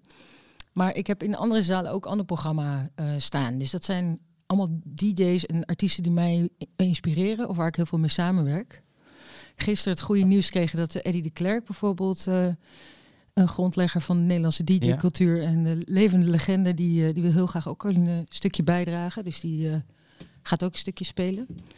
Ehm, maar mijn persoonlijke muze, Mozes Meijer, eh, waar ik eh, de afgelopen vijf jaar muziek mee maak en eh, ook heel erg geïnspireerd door raak, die gaat ook een stuk spelen. Dat is overigens weer een heel ander muziekgenre, dus dat moet je denken aan een beetje meer dub-achtige sound. Ehm, en er komt ook een DJ uit Berlijn over, Marta van Straten. Dat is wel voor mij mijn favoriete vrouwelijke DJ. Ik, ik laat me graag inspireren op verschillende niveaus door verschillende vrouwelijke DJ's. Maar wat zij draait, die blijft mij altijd weer verrassen. En dat is een hele interessante blend van, ja, ook, ook niet elektronische dansmuziek, zal ik maar zeggen. En Krien Jozef, dat is zeg maar iemand waar ik vanuit All is One heel veel mee heb samengewerkt de afgelopen twintig jaar. Die, eh, die komt ook spelen. En dat zijn alleen nog maar de DJ's. Dus het gaat ook over beeld en het gaat over performance. En dan over performance gesproken ben ik zelf ook dus performer. Ga ik dan niet doen als ik aan het draaien ben. Dat wordt een beetje druk. Maar eh, de afgelopen tien jaar heb ik heel veel beeldmateriaal geschoten met Gitte Spinder, ehm, videokunstenares. En eh, eh, ja, zij achter de camera, ik voor de camera. En de vorige keer was het dus ook al zo, maar heel veel mensen die begrepen helemaal niet dat ik dat was. Dus ik dacht, misschien moet ik het toch eens gaan uitleggen aan mensen dat ik dat dan ben. Die je ziet, het is best wel een beetje psychedelic, zeg maar. En dat is dan, wordt dan in de grote zaal. Tijdens jouw show ook. ja, Ja, ja. dus in de grote zaal kun je die beelden terugzien. Tof. Ik dacht eigenlijk toen je zei, ik doe ook nog performance, dat je zelf in zo'n kooi ging staan. Ja, precies. Met een paar glowsticks. Die dat zo eentje lek gaat. Dat ze over je, over je klauwen heen zijpelt. Goor was dat. Toch? Krijg je nooit meer je- uit je kleren. Heb je wel zo'n ding kapot gemaakt? Ja, Dat is niet chill. maar niet, het is niet op mijn kleren gekomen. Het staat toch duidelijk op de verpakking dat je moet op. Ja, Ja, niet kapot Ja, maar ik heb toch kouwen erop. Toch kouwen. het ziet er zo lekker uit, toch? Hey, maar het is, het, is, een soort van je verjaardag, maar dan kan je dus niet met mensen praten. Mensen komen wel voor jou, maar dan... Ja, wat een ironie. Heb je zelf een heel tof programma Ja. bedacht waar je dus geen seconde van mee gaat krijgen. En je begint dus voor een lege zaal. En je eindigt eigenlijk ook voor een lege zaal. Dat is best bizar. Dat is natuurlijk ook een beetje de DJ's burden. Dat je, als je als laatste draait, dat dat je beloning is Ja, dat het feest afgelopen is, zeg Ja. maar. Als het goed is, staan er nog mensen, toch? Als je klaar bent. Ja, maar dan op een gegeven moment dan gaan die mensen die moeten dan de zaal uit en zo. Ja, en, eh, jij moet je je spullen nog pakken, dus dan eh, op een gegeven moment sta je zo naar de lege zaal te kijken en dan dat was het dan. Nou ja, je creëert, creëert toch een soort speeltuin voor anderen. Zeker. En, en het is natuurlijk ook gewoon, weet je wel, 30 jaar mensen. Moet je voorstellen wat voor publiek je dan hebt, weet je wel. Ik geloof de, de jongste bezoeker was de vorige keer, tenminste dat weet ik helemaal niet zeker natuurlijk. Misschien was er ook gewoon iemand van 15. Maar ik, ik heb met iemand van 17 gesproken. En eh, er waren ook mensen uit Ruigoord van de, in de 80. Kom iemand naar wat leuk dat je je moeder hebt meegenomen. Die was er overigens ook met mijn zoontje van zes. Ah, kijk, er waren toch Ja, jongere ja, ja, mensen nog. Eh, maar dat vind ik zo mooi, weet je wel. Ik hou er heel erg van dat je ergens komt. Want dat, dat eendimensionale, dat er alleen maar één generatie mensen is ergens binnen. Ja. Dat is even leuk. Maar na een paar uur heb je dat gewoon gezien. En ik begrijp ook wel dat hele jonge mensen vinden het gewoon fijn... als ze ergens zijn waar ze onder elkaar kunnen zijn... zonder dat er volwassenen Ja. bij zijn. Maar eh, als je wat... Het, het, het wordt snel ook, eh, loopt het uit de hand? Niet uit de hand? Ik denk, het is juist heel goed als het door elkaar heen... Ja, eh, denk. Ja, nee, dat denk ik dus ook. Ja. En dat is ook dat is, dat heeft, is het meest duurzame model, zeg maar, waarin iedereen geïnspireerd raakt door elkaar. Want jonge mensen zijn inspirerend, maar van oude mensen kun je ook een hoop leren. Dus ja, zeker. Er vroeg iemand aan mij in de, in de pip twee weken terug hoe het was om met de gulden te betalen. Dat ik hey, ik ga even ik ga weg. Later. Wat een goede vraag, echt. hey, eh, hey. Zo, Ja, ja, wat is... Hey, eh, hoe... Ja, ja. Hoe was het om met de gulden te betalen? Echt, helemaal. Maar het is een totaal verschil. Maar dat zijn mensen van, de, van 21 hebben dat niet... eh, Nee, die hebben dat gewoon Ja. helemaal niet meer meegemaakt. Maar je, je merkt het heel erg eh, als er eh, bijvoorbeeld bij ons is er wel eens een barbecue bij Pip en dan als het eh, als er twee kind al zijn er maar twee kinderen is de sfeer al meteen totaal anders. Ja. Veel vriendelijker of zo. En als het nu dat we met- Maar vanaf vijf kinderen wordt het Arie Lex. ja, precies. Ze moeten niet met te veel zijn. Dan moet je weer hekken eromheen zetten. Of, of een tent eroverheen. Ja, maar nu met die heropening eh, in september merkte ik heel erg dat er het was een, één generatie eigenlijk overgeslagen. En was bijna iedereen tussen de 18 en 21. Nou, het was, het was eh mayhem. Het was echt, je hebt echt die, vind ik in ieder geval in die club, echt een oudere generatie nodig Ja. die een klein beetje, ook al zeggen ze niks en staan ze een beetje in een hoekje ergens, dan is in ieder geval, dan kan je ergens toe verhouden. Want het was echt, het liep volledig uit. de Ja, om die eerste, eerste avond. Ja. Echt, ik voelde me ook eh, bestolen van mijn plek op de een of andere manier. Die ja. waren natuurlijk niet te houden, die kids. Die, nee, die eh, waren niet te houden. Nee, twee ja, jaar opsluiting. ja, precies. Maar dat, die, die zaten dus klaar achter het toetsenbordje op F5 te drukken voor een ticket. Ja. En eh, de coole mensen van eh 35 die waren gewoon aan het werk of zo. Ik. I don't know, maar... Ja, maar en, en nu, ze komen rennend naar binnen. En ook, Ja. en ook verbaasd dat ze geen eigen drank mee mogen nemen. Ja, echt. Ja, ik zag ook mensen voor de deur zuipen gewoon. Alsof het een schoolfeest was. Ja, Ja. zalig. Ja. Goeie sfeer. Ja, dat gaan we straks bij ISIS eh, gaan we dat ook krijgen. Ja, maar het- 30 wa- april. voor de sfeer is het wel, is het wel echt goed. Dat ze, want ze komen Ja. vroeg. En dus ook niet van even de kat uit de boom kijken. We gaan gelijk op die dansvloer, toch? Ja, zeker. Ja, dan heb je nog lekker veel kruid te verschieten als je... Ja, zalig. Heerlijk. Ja. Ja, want ik zag ook bij, bij Paradiso dat erbij stond... het is een feest voor alle leeftijden. Nou ja, Maar dat, wel vanaf 18 dan, toch? Eh, nou, ik had, volgens mij hadden we het een beetje ludiek omschreven. nou, ik maar- heb het hier. Ja, iets meer. eh, eh, voor voor zij die er al vroeg, joh, wat wil, ga jij het even voorlezen? Ja, wacht. Ik kan, maar, of misschien heb ik alleen de dresscode eh, gepakt. Want daar sloeg ik toch het meest op aan. Oh ja, ja, daar kunnen we het ook nog even over hebben. Eh, bloemen. Eh, tussen kransen, tussen haakjes. Klim op. Is dat dan Belteen, Beltane? Ja, nou, dat, dat is wel goed dat je dat even zegt. Want, ehm, Dat snappen mensen niet. Nee, precies. En dat is ook best wel bijzonder en belangrijk dat we on- ons daaraan herinneren. Namelijk de, ehm, de root culture van Europa. Eigenlijk onze eigen roots. Die zijn we natuurlijk helemaal vergeten doordat er een instituut is gekomen. De christelijke kerk die heeft gezegd van we gaan het vanaf nu zo doen. En jullie doen allemaal mee. En indien niet, dan hebben we nog een brandstapeltje voor jullie. Ja. En toen zijn we best wel veel dingen vergeten over waar we vandaan komen hier in Europa. En dat wij, wij denken bijvoorbeeld dat die boom die in de hoek staat met kerstmis de kerstboom is. Terwijl dat eigenlijk gewoon de joelboom is. En eh, dat is een oude inheemse Europese traditie. En als je daar goed over nadenkt, dan kom je dus achter allerlei dingen dat je denkt van hé, hey, wauw. Dus eigenlijk was er in Europa ook al zo'n cultuur van feestvieren en ceremonies beleven met elkaar. Eh, eh, eigenlijk ook een soort festivalachtig vibeje zou je kunnen zeggen. En ik ben me daar de afgelopen tien jaar heel erg gaan, gaan verdiepen.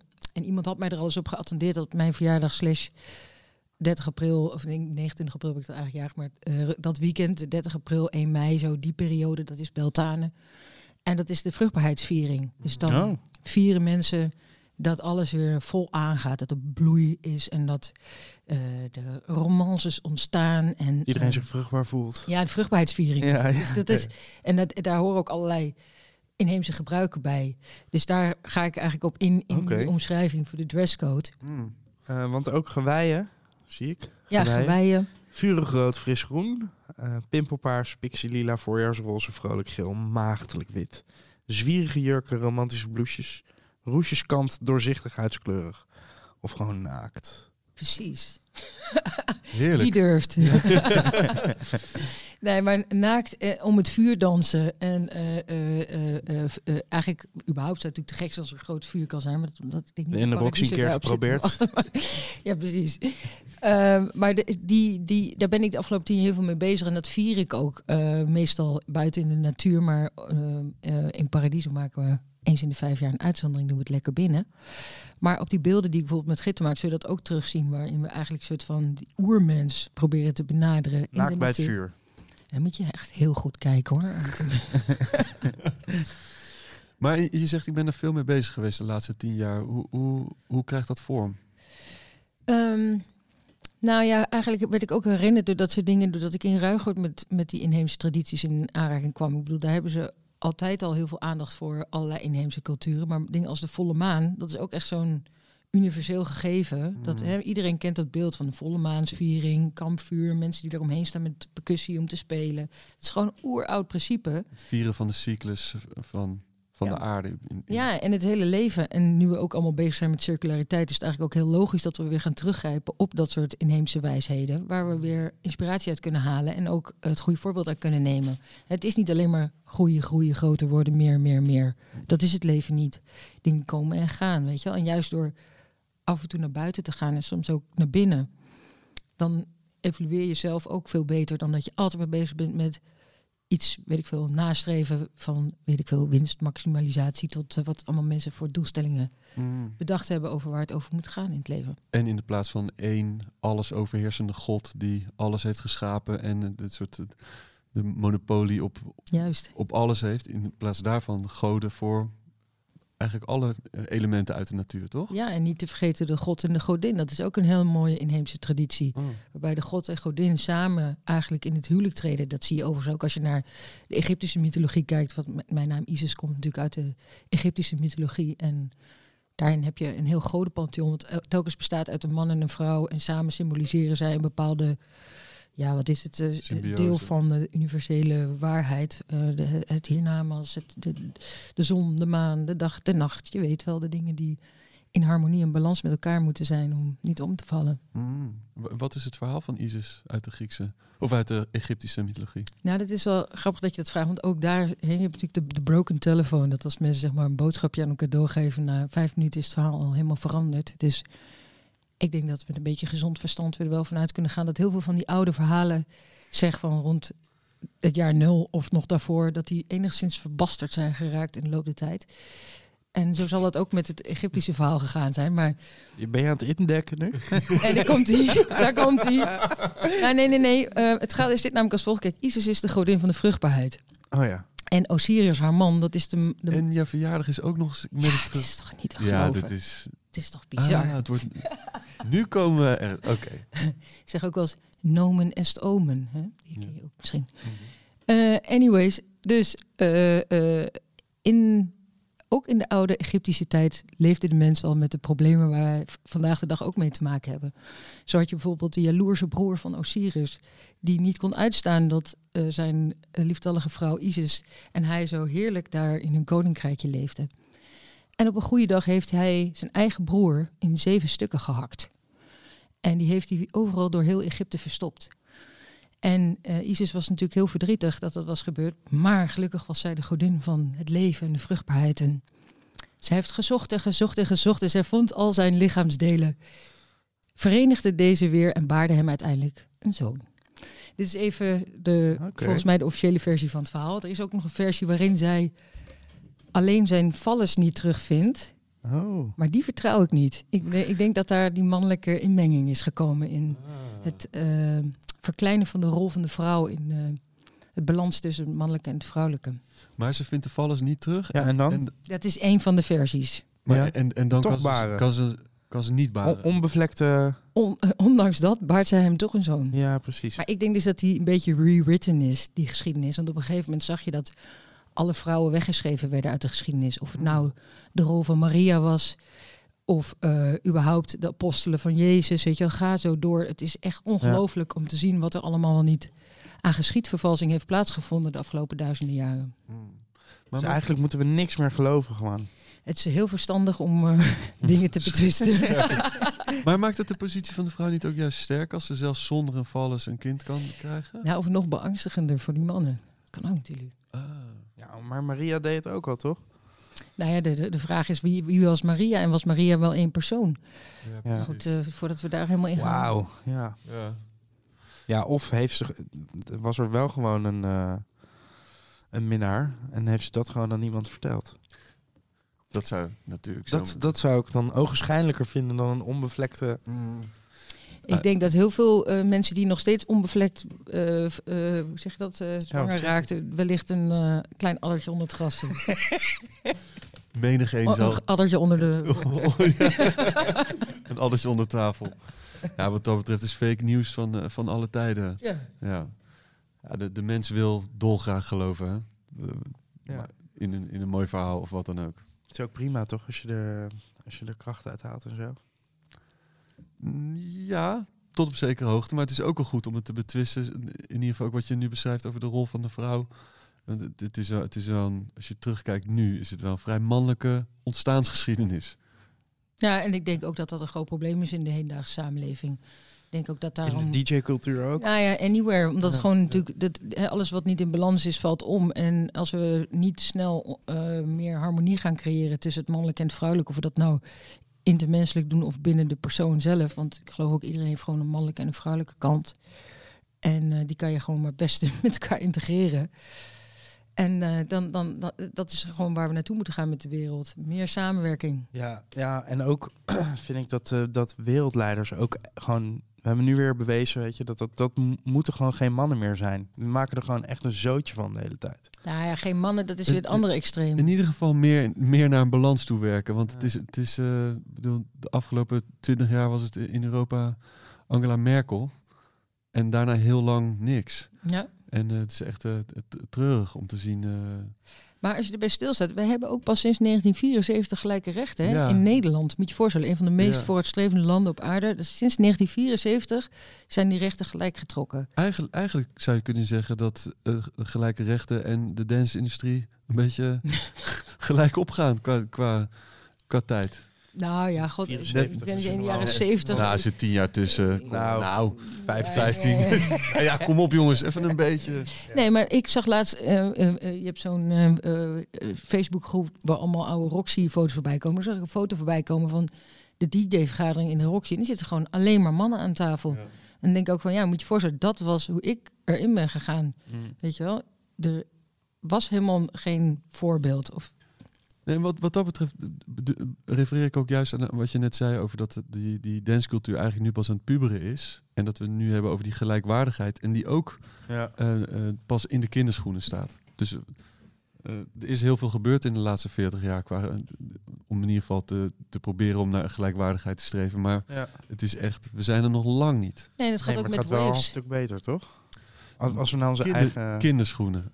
Nee, het gaat wel, Ja. het gaat wel beter. Ik bedoel, als je, als je kijkt naar onze eigen geschiedenis eh, in Europa, weet je wel, dan heb je natuurlijk de hippiecultuur. Dat was wel een heel belangrijk eh, doorbraakmoment, waarin eh, voor het eerst ja, niet alleen mensen van verschillende seksualiteit, maar ook verschillende achtergronden met elkaar een soort interactie hadden. En dan krijg je weer, je had dus, het is net een soort pendelen, weet je wel. Dan flukkert het weer even de andere kant op en dan Ja. komt het weer terug. En dan kom je weer bij, bij de dance scene uit natuurlijk. Maar ja, dat was dan in die eerste revolutie met love, peace en happiness. Iedereen helemaal halleluja in de gloria. En toen in één keer kwam er een vette commercie overheen. En toen was alles toch weer een beetje normaal geworden. Mm. En nu begint zelfs het normaal, zeg maar het alledaagse leven. Als je kijkt naar dingen als diversiteit en inclusie, weet je wel, dat ook zo'n hot topic is de afgelopen jaren. Begint het ook steeds meer beleidsmatig ehm, ingevoerd te worden. Waarin mensen, ja, eigenlijk dat we op zoek zijn naar gezonde afspiegeling van de samenleving. In plaats van alleen maar hè, de, de, de Old Boys Network. En eh, de, de, de eh, Witte Mannenclub, zeg maar. Tenminste, dat, de, laatst zag ik ook een foto voorbij komen van dan een van de belangrijke board die wereldwijd beslissingen neemt. Dat er gewoon alleen maar grijsharige witte mannen in. Toen dacht ik van, moet je nagaan. Dit zijn dus de mensen die blijkbaar aan het einde aan de touwtjes trekken. Ja. Dus er moet echt wat gaan veranderen. En dat is ook gaande. Daar geloof ik in. Ja, maar dan moeten we wel aan blijven werken, toch? Dat is, niet, dat, dat is in ieder geval duidelijk dat het is, het is niet iets, want je, de maatschappij als een pendule, ehm, eh, helemaal mee eens. Maar tegelijkertijd eh, blijft die pendule wel bij grijze witte mannen langer hangen dan eh, bij gelijkwaardigheid en inclusie, voor mijn gevoel. Ja, maar dat is, dat is, dit is natuurlijk een kwestie van tijd. Als je kijkt naar wat de witte mens überhaupt betekent wereldwijd, weet je wel. Dat Mm. is gewoon... Een, een, eigenlijk is de witte mens een minderheid. Dus die kan maar beter zich leren verhouden tot de grotere buitenwereld. Want op een dag zeggen zij misschien van... eh, en nou is het genoeg. Ja. Dus een beetje respect eh, is wel belangrijk. Zeker. Absoluut. Ik gaf les op een school voor moeilijk voetbare kinderen eh, de hele tijd geleden. En eh is een van mijn leerlingen Namibio Zongo. En eh, die was naar Nederland gekomen. Eh, zijn zus hebben gelogen over zijn leeftijd, zijn ouders vermoord. En eh, gelogen over zijn leeftijd. Dus hij was eigenlijk gewoon veel te oud voor de klas waar hij in zat. Maar daardoor ouder dan jij. sterker in ieder geval dan ik. Mm. En, eh, maar daardoor kon hij niet, niet op voetbal en allerlei frustraties.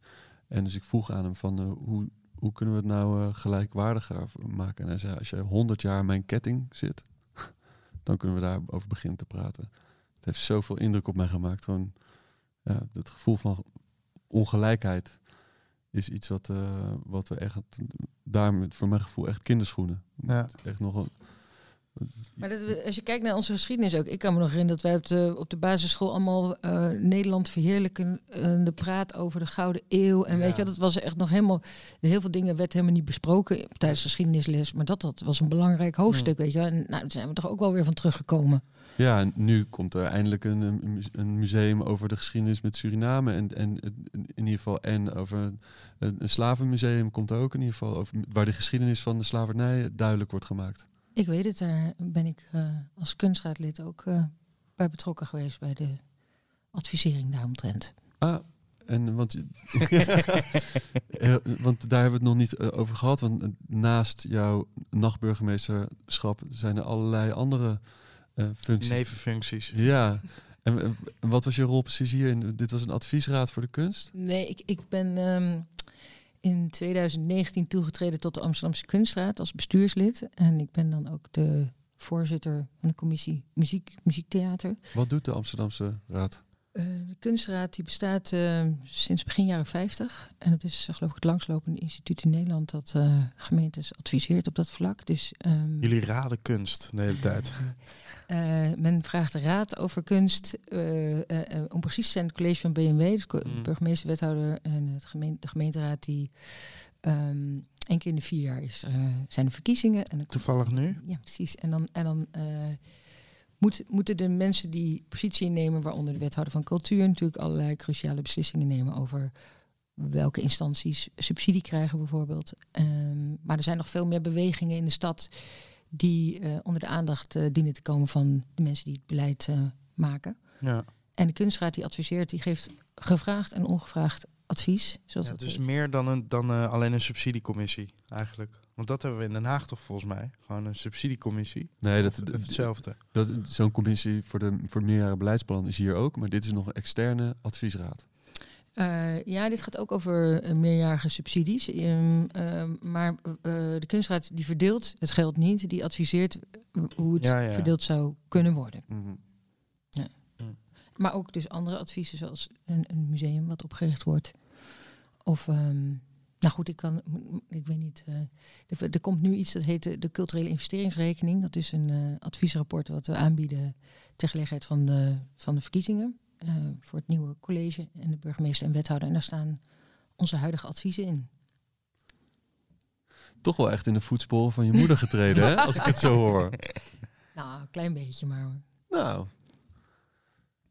Van, van, van, eh, van eh, DJ in de nacht. Dans in een kooi. En, en zwaaien met de scepter op de dansvloer. Toch wel een, een, een, een stem in de stad geworden. Nou, voor mij is het ook een manier om eh, mijn- persoonlijke ei kwijt te kunnen. Aangezien ik eh, altijd al heb gelaveerd tussen enerzijds de kunsten en aan de andere kant de maatschappij of maatschappelijke eh, dingen heel interessant vind. Ehm, en als je vooral in het nachtleven zit of in de nachtcultuur, dan heb je niet altijd evenveel grip op het dagleven. En voor mij is het ook een manier om op die manier te manifesteren en een stukje van mijn kennis en kunde te delen met de buitenwereld. En voorzitter van de, van de muziekafdeling, zei je net? Eh, van de DJ-commissie van de kunstraad. Nee. Eh, de- voor, voorzitter van de commissie muziek, Oh ja. muziektheater. Dus dat gaat dan over ehm, de, de, de muzikale instellingen en eh, orkesten en ensembles die binnen de kunstenplanadvisering vallen. Oh ja. Mm, dus dat zijn eh, de, de grotere erkende cultuurhuizen van Amsterdam. Orkesten en eh, Ja, het concertgebouw. Ja, precies. of, eh, muziekgebouw in het ei. witte grijze mannen. Nee hoor, want bijvoorbeeld Melkweg zit er ook bij. Oh, ja. Paradiso, Bimhuis, ehm Nederlands Blaasensemble. nou goed, het is een hele lijst. Ja. Je zei net eerder al eh, tussen deze lippen door dat eh, eigenlijk twee keer n- noemde je het. En één keer zei je over de Roxy een oude foto met alleen maar mannen die aan het beslissen waren wie er ging draaien. En eerder zei je al, het was toen ik als klein meisje, of niet als klein meisje, maar als meisje begon me te manifesteren in de nacht, was het echt ook een mannen, mannenwereld. Was het heftig? Eh, in welke zin? Bedoel je, was het heftig? Nou ja, omdat we, we hebben het nu toch veel over eh, indirect over representatie en over in- inclusie. En, het, en, eh, en eh, ik kan me voorstellen dat het, dat het toch dat het heftig kon zijn af en toe. En, mm, Poeh. Nou, ik heb die jaren negentig als juist een hele veilige m- plek ervaren. Omdat ik natuurlijk ook in de Roxy, weet je wel, waar alles mogelijk was. En iedereen, eh, in welke seksuele geaardheid dan ook, vrij was om te doen wat hij wilde. En als daar eens een keer iemand vervelend werd, eh, dan werd hij eruit gezet. Dus dan had je helemaal niet het gevoel dat je moest oppassen voor iets. Natuurlijk heb ik wel dingen meegemaakt dat ik eh, op plekken kwam waar het wat minder veilig was. En ik uiteindelijk erachter kwam dat sommige mensen allemaal spullen stalen en dat soort dingen nog meer. Ehm, maar eh, ja, ik weet niet of het nou heftig was. Ik, ik was niet anders gewend. Nu pas realiseer ik me hoe heftig het eigenlijk is. En nu pas denk van, oh ja, dat is natuurlijk wel ingewikkeld geweest voor je. Als je erbij stilstaat, dat je de hele tijd probeert altijd one of the guys te zijn, weet je. Dus op een gegeven moment ging ik ook eh, me helemaal als man kleden, overal waar ik naartoe ging. Dat was een soort van, van die baggy pants had ik aan en zo. Ik leek echt net een soort kerel op een gegeven moment. Gewoon omdat dat heel erg voor mij, eh, mij tot het groepje liet behoren. Toen later dacht ik ook, wat ben je eigenlijk mee bezig? Weet je wel? Gewoon lekker, doe gewoon lekker waar je zin in hebt. Maar als je jong bent en onzeker bent, dan, dan, dan ga je toch snel een beetje aanpassen of zo. En nu, want je zei, je, je zoon was toen zes, hoe oud is die nu? Die is inmiddels tien. Ja, kunnen, die, in principe gaat hij dus over vier jaar. Nou, ik heb hem dus gaat, laatst... gaat hij al de club in? Ik heb, Bij, bij het 35-jarige bestaan. Ja, ja, nou dat had ik wel tegen hem gezegd. Als hij straks 35 jaar is, dan mag je gewoon blijven. Maar nou moet hij natuurlijk weer eh, op tijd naar huis. Ehm, nou, ik had hem laatst eh, een stukje laten zien van, eh, hoe heet het, hou gewoon uit je dak, weet je wel, van de VARA, die documentaire. Ik weet niet of hij nou heel vrolijk voor werd dat hij de moeder zo zegt, mam, wat praat je raar en dit en dat. Ik heb het helemaal afgemaakt. Toen dacht ik ook van, nou ja, het is een kleine introductie. Oh ja, hij kwam laatst ook nog aan de toets ergens van, oh ja, die mensen daar, die weten wie je bent. Kwam iemand en natuurlijk dacht van, Ah. die zou eens moeten weten. Maar het is Ja. gewoon nog te jong voor, dat vind ik ook wel fijn. Maar n- echt onveilige situaties niet, niet, niet, eh, niet gebeurd.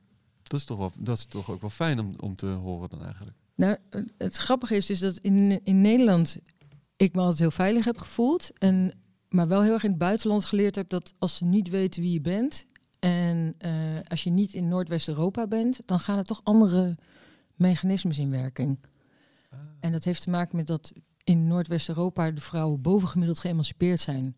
En daar kwam ik eigenlijk vooral achter dat ik heel veel de wereld ging omreizen. En toen besefte van, wacht eens eventjes. Hier denken de mensen heel anders over vrouwen. Oeh, ik moet nu echt even mezelf ook anders gaan kleden. Want als ik zo over straat ga of ik ben zo vrij en ongedwongen als ik in Nederland ben... dan denken mensen daar hele andere dingen over, weet je wel. En ik ben in mijn leven ook wel eens aangerand bijvoorbeeld, maar nooit in Nederland. Omdat, nou, als tiener heb ik dat wel eens een keer meegemaakt, maar ik daarna ook niet meer. En ik denk ook van mensen, misschien als je echt weet wie je bent, denk je ook van, ik ben knettergek als ik het op haar ga proberen, weet je wel. En helemaal als je weet dat mijn moeder natuurlijk ook eh, hoofdverantwoordelijk van de politie is, dan denk je ook van, hmm, ik neem een ander slachtoffer. dus ik denk wel dat dat ermee te maken heeft gehad.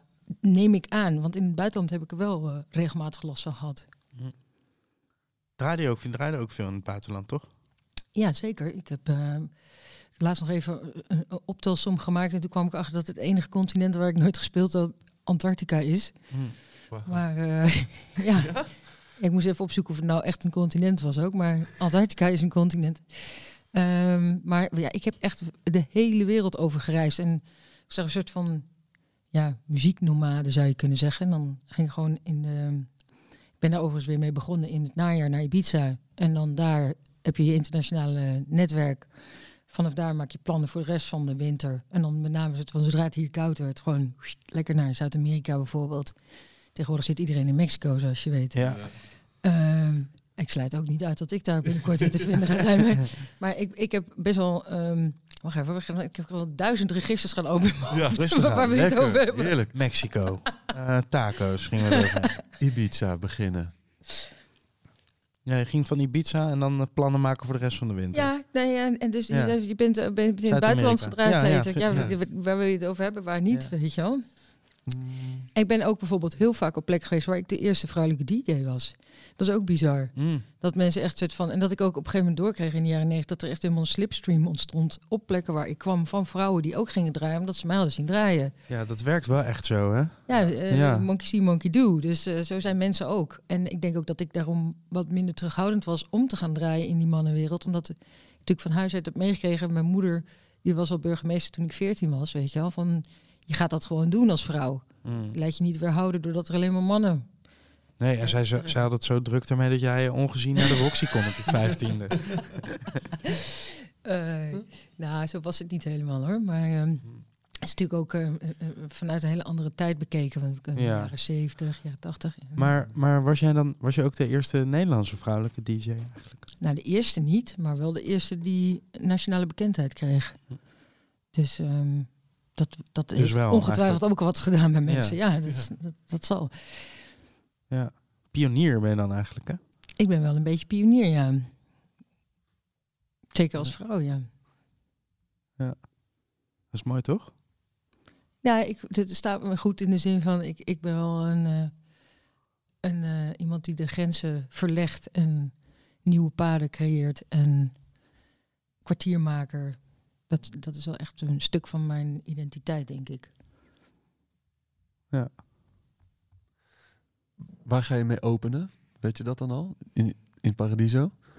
Mm, ik ben nog een beetje aan het bedenken of, maar ik moet het niet weggeven natuurlijk, anders dan is de lol eraf. Maar wat de insteek precies is. En sowieso De insteek is jouw 30 jaar bestaan. Nee, maar ik bedoel qua wat, wat mensen gaan ervaren als ze Ah. door die deur lopen. Mm. En ehm, Ik ben nog een beetje, een beetje aan het bedenken of ik echt een beetje wat abstracts wil gaan doen. Dat sluit ik ook niet uit. Ik ben niet iemand die gewoon boem, boem, boem zo gaat beginnen. Dat in ieder geval niet. Dus er gaat iets gebeuren. Ik moet een soort ehm, prelude komt Een er. soort Keltische... eh, Dus ik sluit niet uit dat er zoiets eh, ja, dat kan gaan plaatsvinden. Ja. Ja, ik denk wel dat, dat, dat... Want het is wel een, een nieuwe werkelijkheid in die zin, wat je net ook al zei. Is de deur gaat open, mensen staan echt al voor de deur. Dus je, je, ik denk niet dat je heel lang een lege, lege vloer gaat hebben. Nee, maar wat ik wel heb geleerd, ik doe dit natuurlijk nu al. eh, dit wordt de vierde keer dat ik dit doe in Paradiso. Eh, dat het nooit lukt om iedereen tegelijkertijd binnen te krijgen. Dus als de deur gaat om 12 uur s'nachts open, dan komen de eerste mensen binnen. En er kan maar een x aantal mensen naar binnen tegelijkertijd. En er kan ook maar een x aantal mensen zijn jas ophangen. Ja. Voordat ze dan in die zaal zijn. En dan, dat is, daar moet je niet op voor kijken. Dat is Het echt, zou ook best wel tof zijn om, om dat Jas aanhouden. helemaal stil. Nee, gewoon helemaal gewoon te, wacht, te wachten met die eerste plaat. Totdat echt iedereen binnen is. Is iedereen. Wacht even. Kunnen we beginnen? André, André, Jos! doe die deur dicht. En dat je dan begint, dat is wel. Ja, ja, nee, dat zou een beetje zielig zijn voor de. Ja, ja, oké, dan, dan moeten die mensen wel. Nou, het wordt een eh, soort van gelaagd programma waarin dingen eh, op ook organische wijze niet alleen beginnen, maar ook opvolging krijgen. Maar ik moet niet veel zeggen, want anders dan wordt, worden de verwachtingen te hoog en dan Valt het alleen maar tegen. Nee, je moet juist eh, eh, eh, hè, de verbazing is ook een belangrijk aspect. Ja, dit zo goed als het spontaan lijkt, maar dat er toch wel eens over na is gedacht. Toch dat het voelt alsof het soort. eh, eh, een- Ge- georchestreerde chaos. ja, Dit is de vierde keer dat je het doet. Ja. Dus dat is dan 20 jaar. Ja, ik ben begonnen met 15 jaar, 20 jaar, 15 jaar, 30 Ja. jaar. Ja. En wat doe je dan eh, de andere jaren? Nou, het is wel, wel interessant, want ik weet nog heel goed dat de eerste keer dat ik het deed, toen was ik nog zo scheiterig dat ik niet eens in mijn eentje durfde te draaien. Ik geloof ik Carl Craig geboekt. Die, eh, die kwam dan als eh, headliner uiteindelijk spelen. En zei, maar hoezo doe je dit niet zelf gewoon de hele avond? Weet je, dat is toch jullie jubileum? En toen ik zoiets van, ja, inderdaad, dat moet ik ook gewoon gaan doen. Dus toen 20 jaar kwam, toen ben ik het voor het eerst echt helemaal solo gaan doen. En dat was nog ook heel magertjes, want toen had ik nog nooit eh, zoiets gedaan. En toen weet nog heel goed dat ik in Paradiso kwam. Dat Paradiso mij vroeg van, heb je ook nog eh, decor of zo? En ik zo, eh, decor? Ik was echt alleen maar bezig met, ik moet draaien, weet je wel. En toen hebben we nog van die, van die feestvlaggetjes op staan hangen. Met, die hadden zij nog ergens achter op kantoor liggen. Zo van, dan, oh, dan hangt er maar wat, weet je wel. Dat, was- dacht- dat was die eerste keer. En eh, ze hadden bedacht dat het dan wel leuk was als ik achter op het podium zou staan. Want dat was dan eh, cool. Maar het bleek nou dat er zoveel mensen waren dat niemand meer kon zien dat ik überhaupt aan het draaien was. Dus ik stond daarachter voor allemaal types die echt far out gingen. Met mijn platen die om de havenklap omsloegen. ik had ook bijna alleen maar vinyl gedraaid toen. En eh, toen dacht ik, oké, dat gaan we de volgende keer anders doen. En ondertussen heb ik natuurlijk zelf ook een hele ontwikkeling doorgemaakt. ehm, waarbij ik me realiseerde dat het ook belangrijk was om de rest van mijn eh, hebben en houden in te gaan brengen. En toen werd het echt die totaalbeleving die het de vorige keer was. En Hm. die het deze keer weer wordt. En eh, daar weer Volgende de, keer weer. de verse versie van. Mhm. Ja. Ja. En die video's, zijn die ook ergens anders te bekijken? Of is dat... Welke video's? Ja, je zegt dus dat je met Gitta samen allemaal Zo. videowerken hebt gemaakt. ja, ja, ja. Je doet echt alsof ik iets heel gek, terwijl je, je, Nou, je kan hebt het over die totaalbeleving. Ik dacht misschien heb je exposities daarmee gemaakt. Of, eh, Nee, maar ehm ehm ehm ehm, Gitte die speelt heel veel over de hele wereld. Dat is een eh, veelgevraagde videokunstenares. En eh, eh, ik kan me voorstellen dat wat beeld van mij ook vermengt heeft. Ze heeft ook eigenlijk best wel een eigen signatuur waarin de vrouw überhaupt als beeld en de natuur, de vrouw en de natuur en naakt ook wel een soort ingrediënten zijn die altijd weer terugkomen bij haar. Ehm, en er is een kleine collage van gemaakt van een kort stukje wat gebruikt is als achtergrond in een interview dat Femke Dekker met mij afnam voor de Kunsthal Rotterdam. Vorig jaar eh, heb ik daar een soort masterclass online voor gegeven. En dat kan je nog terugzien. Dus als je het echt heel graag wil zien, dan moet je even naar uh, djisis.nl en dan ga je naar de videosectie. Oh, kijk. En dan eh, moet je een beetje naar beneden scrollen en dan kom je bij de kunsthal uit. En dan zien we jou naakt in de natuur. Als je heel goed kijkt. nee, ik heb vooral kleren aan hoor. Hallo. Hier even die friendly, doch dringende reminder dat je nog steeds onderdeel kan worden van deze movement. Dat doe je via patreon.com slash bakkiebakkie. Kan al vanaf 2 dollar in de maand. En zeg dan zelf 2 dollar in de maand om ergens bij te horen. Dat is helemaal niks natuurlijk. Shout-out naar onze nieuwe patron Jeroen van Rijssen. Welkom Jeroen. Verder is het advies om op zoveel mogelijk verschillende podcastplatforms een abonnement te nemen op Bakkie Bakkie, zodat je de nieuwe aflevering echt niet mist. En als je dan toch bezig bent, zou het helemaal fantastisch zijn als je ook nog een review achterlaat en een paar sterren geeft. Oké, dankjewel. Hoeveel koptelefoons heb je gehad, denk je, in 30 jaar? Poeh. Nou, heel wat. Heel wat. Maar sinds ik die... Of trouwens, ik gebruik meestal Pioneer koptelefoons. Maar die blijven heel lang goed. Ik heb zelfs nog een, een Pioneer koptelefoon die een overstroming heeft meegemaakt. Zo ziet hij er ook wel uit trouwens. Maar hij doet het nog steeds. Ja. Maar die je nu op hebt, die gaat ook fijn naar binnen. eh, Naar binnen opklappen. naar, de, naar de oorschelp. Ehm, ik weet niet, zou ik moeten gaan kijken hoor. Of dat zo is. Ja, Ja, snap je wat ik bedoel? ja ik begrijp precies wat Ja, je ja. bedoelt. Ja. Oké, ja. Ehm, muziek maken.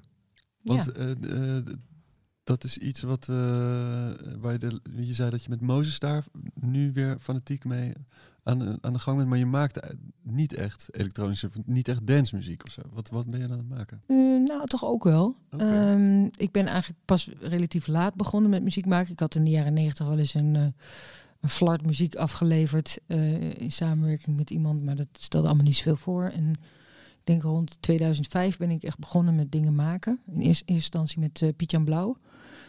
Ehm, een audiovisueel kunstenaar is dat. En eh, vervolgens heb ik ook ehm, in 2015 op mijn eigen label All Is One de Doe Maar remix uitgebracht. Dat was een remixproject met heb ik samen met Sam Proper tracks voor gemaakt.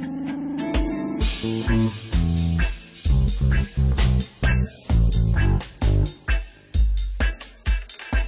de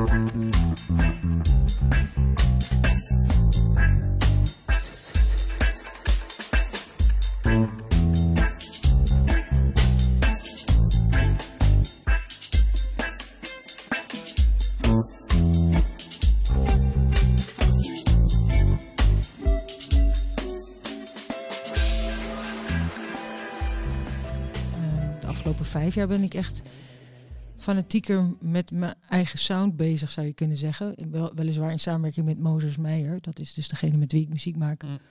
En we brengen onder de naam Isis en Mozes muziek uit.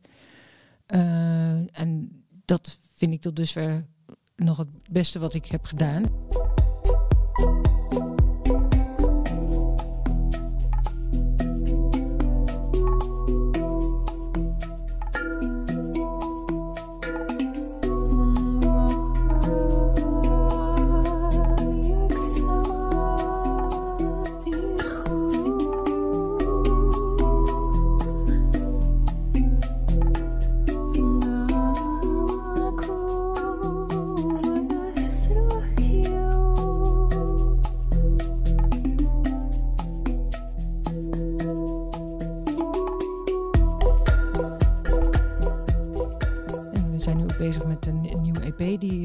Dit jaar uit gaat komen. En het is een beetje het van, ja, wat, is het eh, akoestisch meets electronics, zoiets?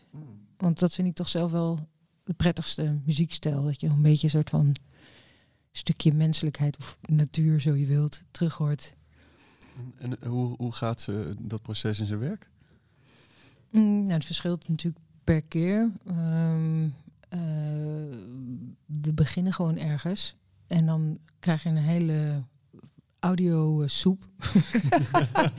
en dan moet daar een verhaal van gemaakt worden. En eh, eh, qua, qua componeren doe ik goed mee. En qua arrangeren ook. Produceren doe ik ook in mindere mate. Maar dat, dan is wel echt Mozes mijn steun en toeverlaat. Aangezien hij niet alleen een hele goede producer is, maar ook een mu- multi-instrumentalist. En eh, dat is, dat is, dat is, dat is, eh, is het speeltuin om met hem muziek te maken. Want je kan alles betrekken daarin. Eh, van, van, van, van, ja, gewoon ouderwetse akoestische instrumenten tot eh, elektronica, digitaal, eh, m, the sky's the limit. Lekker hè, als iemand dat kan gewoon. Als iemand Hmm. overweg kan met zoveel instrumenten. Zeker. is Echt, eh, Ja. Vind ik in ieder geval echt. Het blijft gewoon heerlijk om te zien. Dat iemand weet hoe, hoe die ermee om moet gaan. Ja, nou, het is ook wel grappig hoe wij elkaar hebben leren kennen. Want Ehm, ik had hem ooit wel eens ontmoet ergens, maar dat was, er niet echt, was me niet echt bijgebleven. En eh, de eerste keer dat ik hem heel bewust zag staan, dat was op eh, 25 jaar DJ Isis. Aan het einde van de nacht, dat beroemde moment waarop de zaal leeg is en er niemand meer is, stond er nog één iemand op de dansvloer en dat was hij. En toen eh, zei ik, hey, Mozes toch? Want ik had er over hem gehoord, omdat mensen zeiden, ja, dat is een hele getalenteerde jongen. En eh, hij wilde heel graag leren draaien. En eh, ik wilde heel graag muziek maken. Dus het was een soort van match made in heaven, zou je kunnen zeggen. En ondertussen draaien we ook wel eens samen en maken we ook samen muziek. Maar de grap is eigenlijk dat hij heeft helemaal geen... eh, hij, is, hij is nu 22, hij was toen 17. Hij heeft helemaal geen dance-achtergrond. En ehm, zijn vader is ook muzikant overigens. Dus hij is veel meer opgegroeid met bandjesmuziek eigenlijk. Hmm. Live muziek, akoestisch muziek vooral. En dat, dat, dat, dat werkt ook heel lekker. Dat ik hem zeg maar inspireer als het op elektronica of eh, dansmuziek aankomt. En hij mij andersom. Het is een hele mooie dynamiek. Veel minderjarigen zijn er wel bij jou op die clubavonden. Toch? Iedere keer komt er weer een verhaal van zijn er weer minderjarigen. Maar en dat, dat terzijde. Nou, nee, dat vind ik heel belangrijk. Want ik, ik, ik heb nu ook bijvoorbeeld met de artiesten die geboekt zijn in de rest van het programma. Ze zijn ook allemaal 14. Hou ik een quota aan. Ja, Nee, eh, eh, een minderjarige quote. nee, helemaal niet. De grap is dus dat het en na afloop constateer ik altijd dat het heel goed gelukt is om weer alle generaties aan bod te laten komen. Want er zijn dus twintigers, dertigers, veertigers, vijftigers, zestigers, zeventigers. En ik eh, ga ervan uit dat ook weer de nodige mensen boven de tachtig te gaan zien. Ja. Dus het is heel mooi om te zien hoe iedereen dan elkaar vindt daarin. En dat dat blijkbaar dus een soort harmonieuze samenstelling is. Hmm. En nu die EP. eh, Is er een van de twee met een eindbeslissing? Of ben jij toch iets directiever? Of, of eh, is het echt helemaal gezamskunstwerk? Iedereen. Nou, als je luistert naar eh, de muziek die Mozes Meijer zelf maakt, dan hoor je denk ik wel het verschil. Hmm. Hij zit bijvoorbeeld meer in een soort van wat meer experimenteel of, of ja, heel veel meer krautrock geïnspireerde dingen. Ehm, Ja. en, en als ik met hem samenwerk, wordt het wel wat meer dansbaar. En eh, hij is gewoon veel beter met, met alle gear. Dus hij heeft automatisch snel de leiding. Maar eh, ehm, ik, het lukt mij wel regelmatig om hem terug te roepen. En eh, ook aan het einde van het hele proces, als die muzieksoep eenmaal is, dan moet iemand dat ook gaan arrangeren. En dan kom ik vaak weer om de hoek. Dus dan, eh, dan, eh, dan vervul ik mijn DJ-rol binnen hetgeen wij gemaakt hebben, zou ik maar zeggen. En breng je dit dan uit op je eigen label? Ehm, nee, dus dat ik ook te denken, eigenlijk zou ik dat ook een keer moeten doen. Maar ehm, op dit moment ben ik niet heel veel met het label bezig. Ik heb wel eh Mozes Meijer zijn eerste release uitgebracht op All Is One.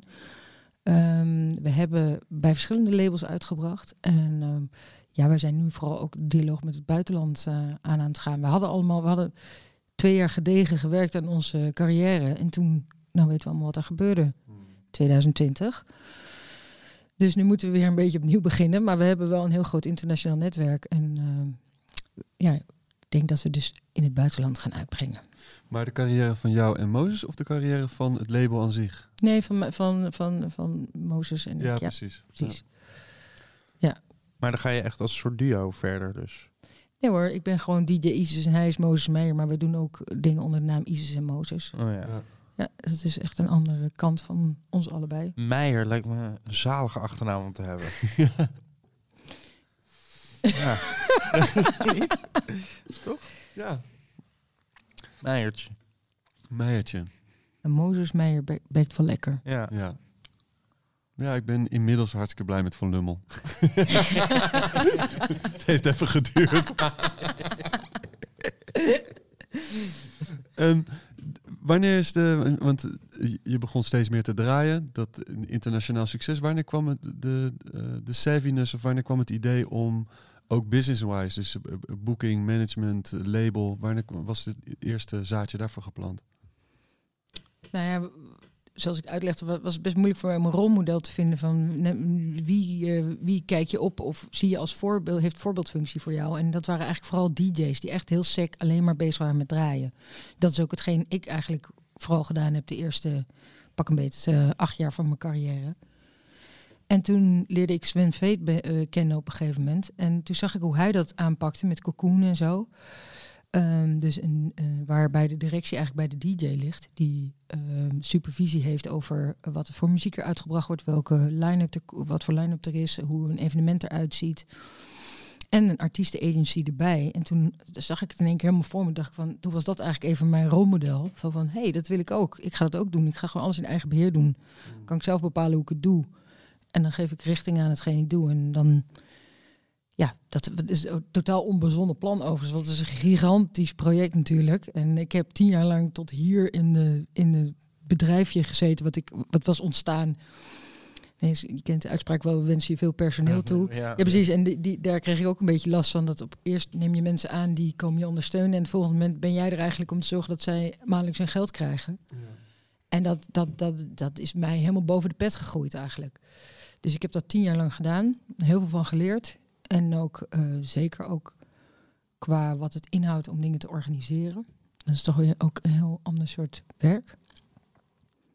Maar heel leerzaam, omdat ik van alle kanten heb kunnen zien hoe die zien en hoe het nachtleven en de nachtcultuur werkt. Dus eh, ja, dus ik, ik heb er heel erg spijt van gehad toen ik middenin zat. van, god, we ben aan Aan begonnen. begonnen, ja. Maar nu achteraf gezien eh, kan ik wel van genieten dat ik dat leerproces heb doorgemaakt. Maar dus de achterkant, het boeken en het, het, het, het, eh, eh, het mechanisme eigenlijk. Ja, ook boeken van artiesten. Niet alleen het inboeken van artiesten, maar ook het verkopen van artiesten. Ja, ja. Dat is ook heel interessant als je dat van twee kanten kunt bekijken. ja. En wat heb je, als we nu kijken naar de afgelopen 30 jaar, wat is dan de grootste verandering in, eh, in onze scene eigenlijk? Poeh, nou ik denk dat eigenlijk... ehm, eerst dacht ik dat het het digitale tijdperk was in de zin van dat, we, dat, we, dat we je niet meer met platen hoefde te draaien. Omdat het natuurlijk gewoon fysiek enorm veel van je vraagt om altijd maar zo'n collectie bij te houden en ook ergens te storen. Want het moet ook ergens staan. Ehm, maar bij nader inzien is misschien toch de belangrijkste verandering geweest. eh, ik meen dat het rond 2011 was, waarin eh, eh, het iPhone-tijdperk helemaal los is gegaan. Ik herinner me ook wel dat wij in de jaren 90 waren wij de eerste mensen met zo'n telefoontje. En daar kon je dan officieel ook mee op internet. Nou, dat werkte helemaal niet. Dus dan had je allemaal features op dat apparaat die deden dat nog gewoon niet. En op een gegeven moment, doordat niet alleen iedereen toegang kreeg tot internet, maar ook dat, dat die, omslagtempo van die informatie enorm is toegenomen. Dat heeft wel eh, heel veel veranderd in de scene. En ik denk dat, je, kijk, jonge mensen hebben natuurlijk, zijn altijd in aantallen meer in, in, in de nachtcultuur. Maar eh, dat heeft ook wel heel erg bijgedragen met dat dat segment van de nachtcultuur heel erg zichtbaar is geworden. En, en voor mij een trieste eh, samenloop van omstandigheden was dan, dat klinkt een beetje raar, want ik ben natuurlijk ook heel blij dat ik moeder ben, maar in 2011 werd ik moeder. En in die periode, dat is echt, dat zijn mijn darkest days geweest, aangezien ik ja, eigenlijk alleen voor ben komen te staan als moeder. Eh, was ik dus helemaal energetisch. Dat zat ik echt totaal doorheen. En iedereen zei ook van ja, je moet ook een, eh, een Insta-account en dit en dat. Is er zo. En toen dacht ik van ik heb er echt helemaal geen zin in om dat te doen. Weet je, ik heb geen haar op mijn hoofd die denkt ik ga nou nog eens even lekker met mijn bakkers op een foto bijvoorbeeld. Weet je wel. Dus ik heb daar nou heel lang niet aan mee kunnen doen. En dat het kost best wel veel moeite om dat weer in te halen. Ik heb nu een paar jaar geleden ben ik toch maar zo'n Instagram account begonnen. Ik denk van, hm, dit is, wel een blijvertje. maar er zijn natuurlijk mensen die daar gelijk al opgesprongen zijn op die bandwagon. En dat is natuurlijk heel erg gunstig geweest voor die mensen. Hmm. Dus dat, dat is wel iets dat ik denk van shit. Dat is wel echt een groot voordeel van als je in die tijd begonnen bent, weet je wel. En dat je daar gewoon vers en fris in bent gegaan op dat moment, weet je. Als ik kijk naar mensen van een jaar of dertig bijvoorbeeld nu. Dat is een gouden tijd geweest voor ze de afgelopen tien jaar. Ja, om echt een, een, een, eh, een gigantische groei door te maken. Ja, ja, vroeger wist je gewoon wat er in de top 40 stond. En dat is misschien waarschijnlijk tegenwoordig nog steeds zo. Is wat kinderen leuk vinden. Die, Ja. die, die gaan met ze, zijn het hypegevoeligst en die eh, drukken snel op een knopje, zou ik maar zeggen. En, maar dat is met, met twintigers natuurlijk met socials heel erg het geval. Ja. Er zijn natuurlijk heel veel mensen die zich aangetrokken voelen tot nachtcultuur of tot whatever. Maar die begeven zich niet allemaal online. Al helemaal niet op Instagram bijvoorbeeld. Ik zag van de week nog zo'n video voorbij komen dat ze dan mensen op straat gingen interviewen over het internet. Ja, die is leuk. Nou, Ja, over nou, die mobiele gaat telefoon gaat- ook. Gaat, Van. dat gaat Ja. niks worden. Ja, is misschien wat, dat is wat voor studenten die Gaan er dan even wat mee doen. Ja, met mobiele telefoon precies hetzelfde. Nee, Ja. dan ga ik niet. Ik ga niet de hele tijd die telefoon bij me houden. Ja, als ze me nodig Ben ik de hele hebben. tijd bereikbaar. Ja. Ja, Classic, hè? Het is, het is zo, zo kort geleden en het voelt zo ver weg. Echt. Ja. Je, je zei net, eh, in 2011 was ik energetisch helemaal eh, in een... In het, Nou, ja, het, het is gewoon een hele zware tijd geweest. Ik, eh, alles kwam tegelijkertijd op dat moment. En ik was eh, nachtburgemeester geworden. En het Magneetfestival begon. Ik werd moeder. Ehm, ik had nog dat bedrijf. Wat een soort van op zo'n op zo'n laatste krachten liep ook. Want alles bij elkaar kon ik al die ballen helemaal niet tegelijkertijd hoog houden.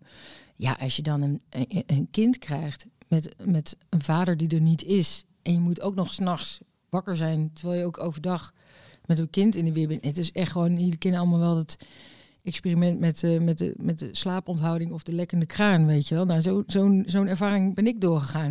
Ik weet niet, ik heb me nooit laten labelen in die tijd, maar ik denk dat burn-out wel een goede omschrijving zou zijn. Als je wil weten hoe ik me voelde in die jaren. Ik ben echt uit een heel diep dal gekropen. Echt dat ik gewoon eh, eh, bijvoorbeeld toch ging draaien in het weekend en dan s ochtends zondagochtend thuis kwam van een gig. En een maandagochtend weer naar school. En 24 uur later, eigenlijk gewoon een soort continue jetlag waar je de hele tijd in zit, jaar in, jaar uit. Nou, echt. Dat is het, de, de, de zwaarste delivery die ik ooit in mijn leven heb gedaan. de bevalling?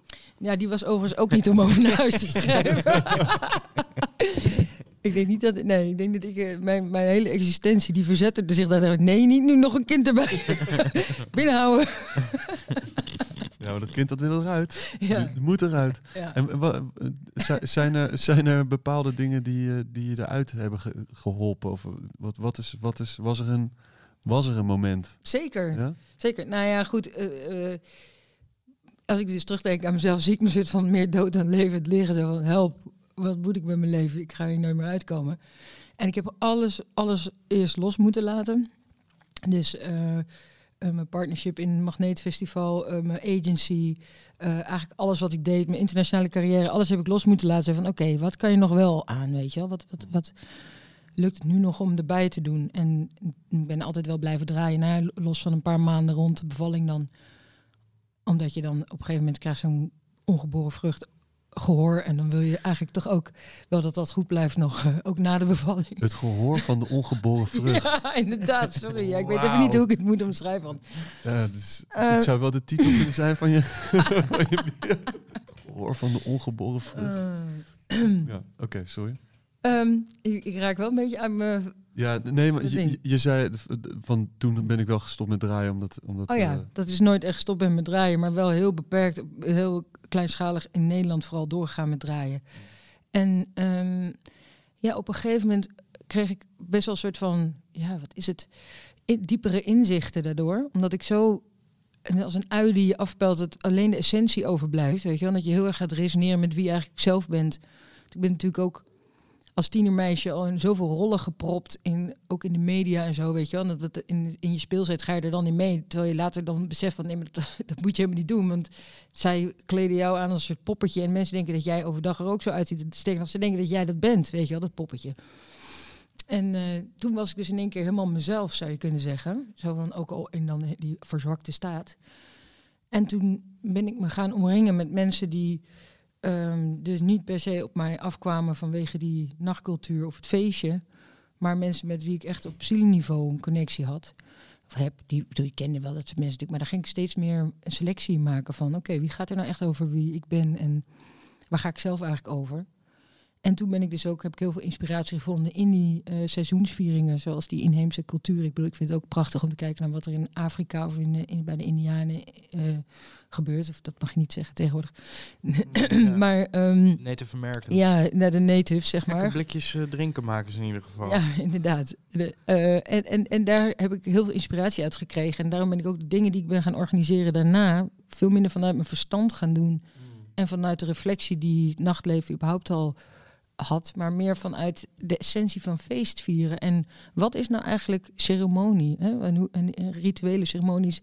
Wat is daar de waarde van? En hoe vier je op die manier feest? Dus door eigenlijk een diepere filosofie of betekenis te verbinden aan het vieren ja, breng je dat eigenlijk naar een heel veel hoger niveau van bewustwording toe.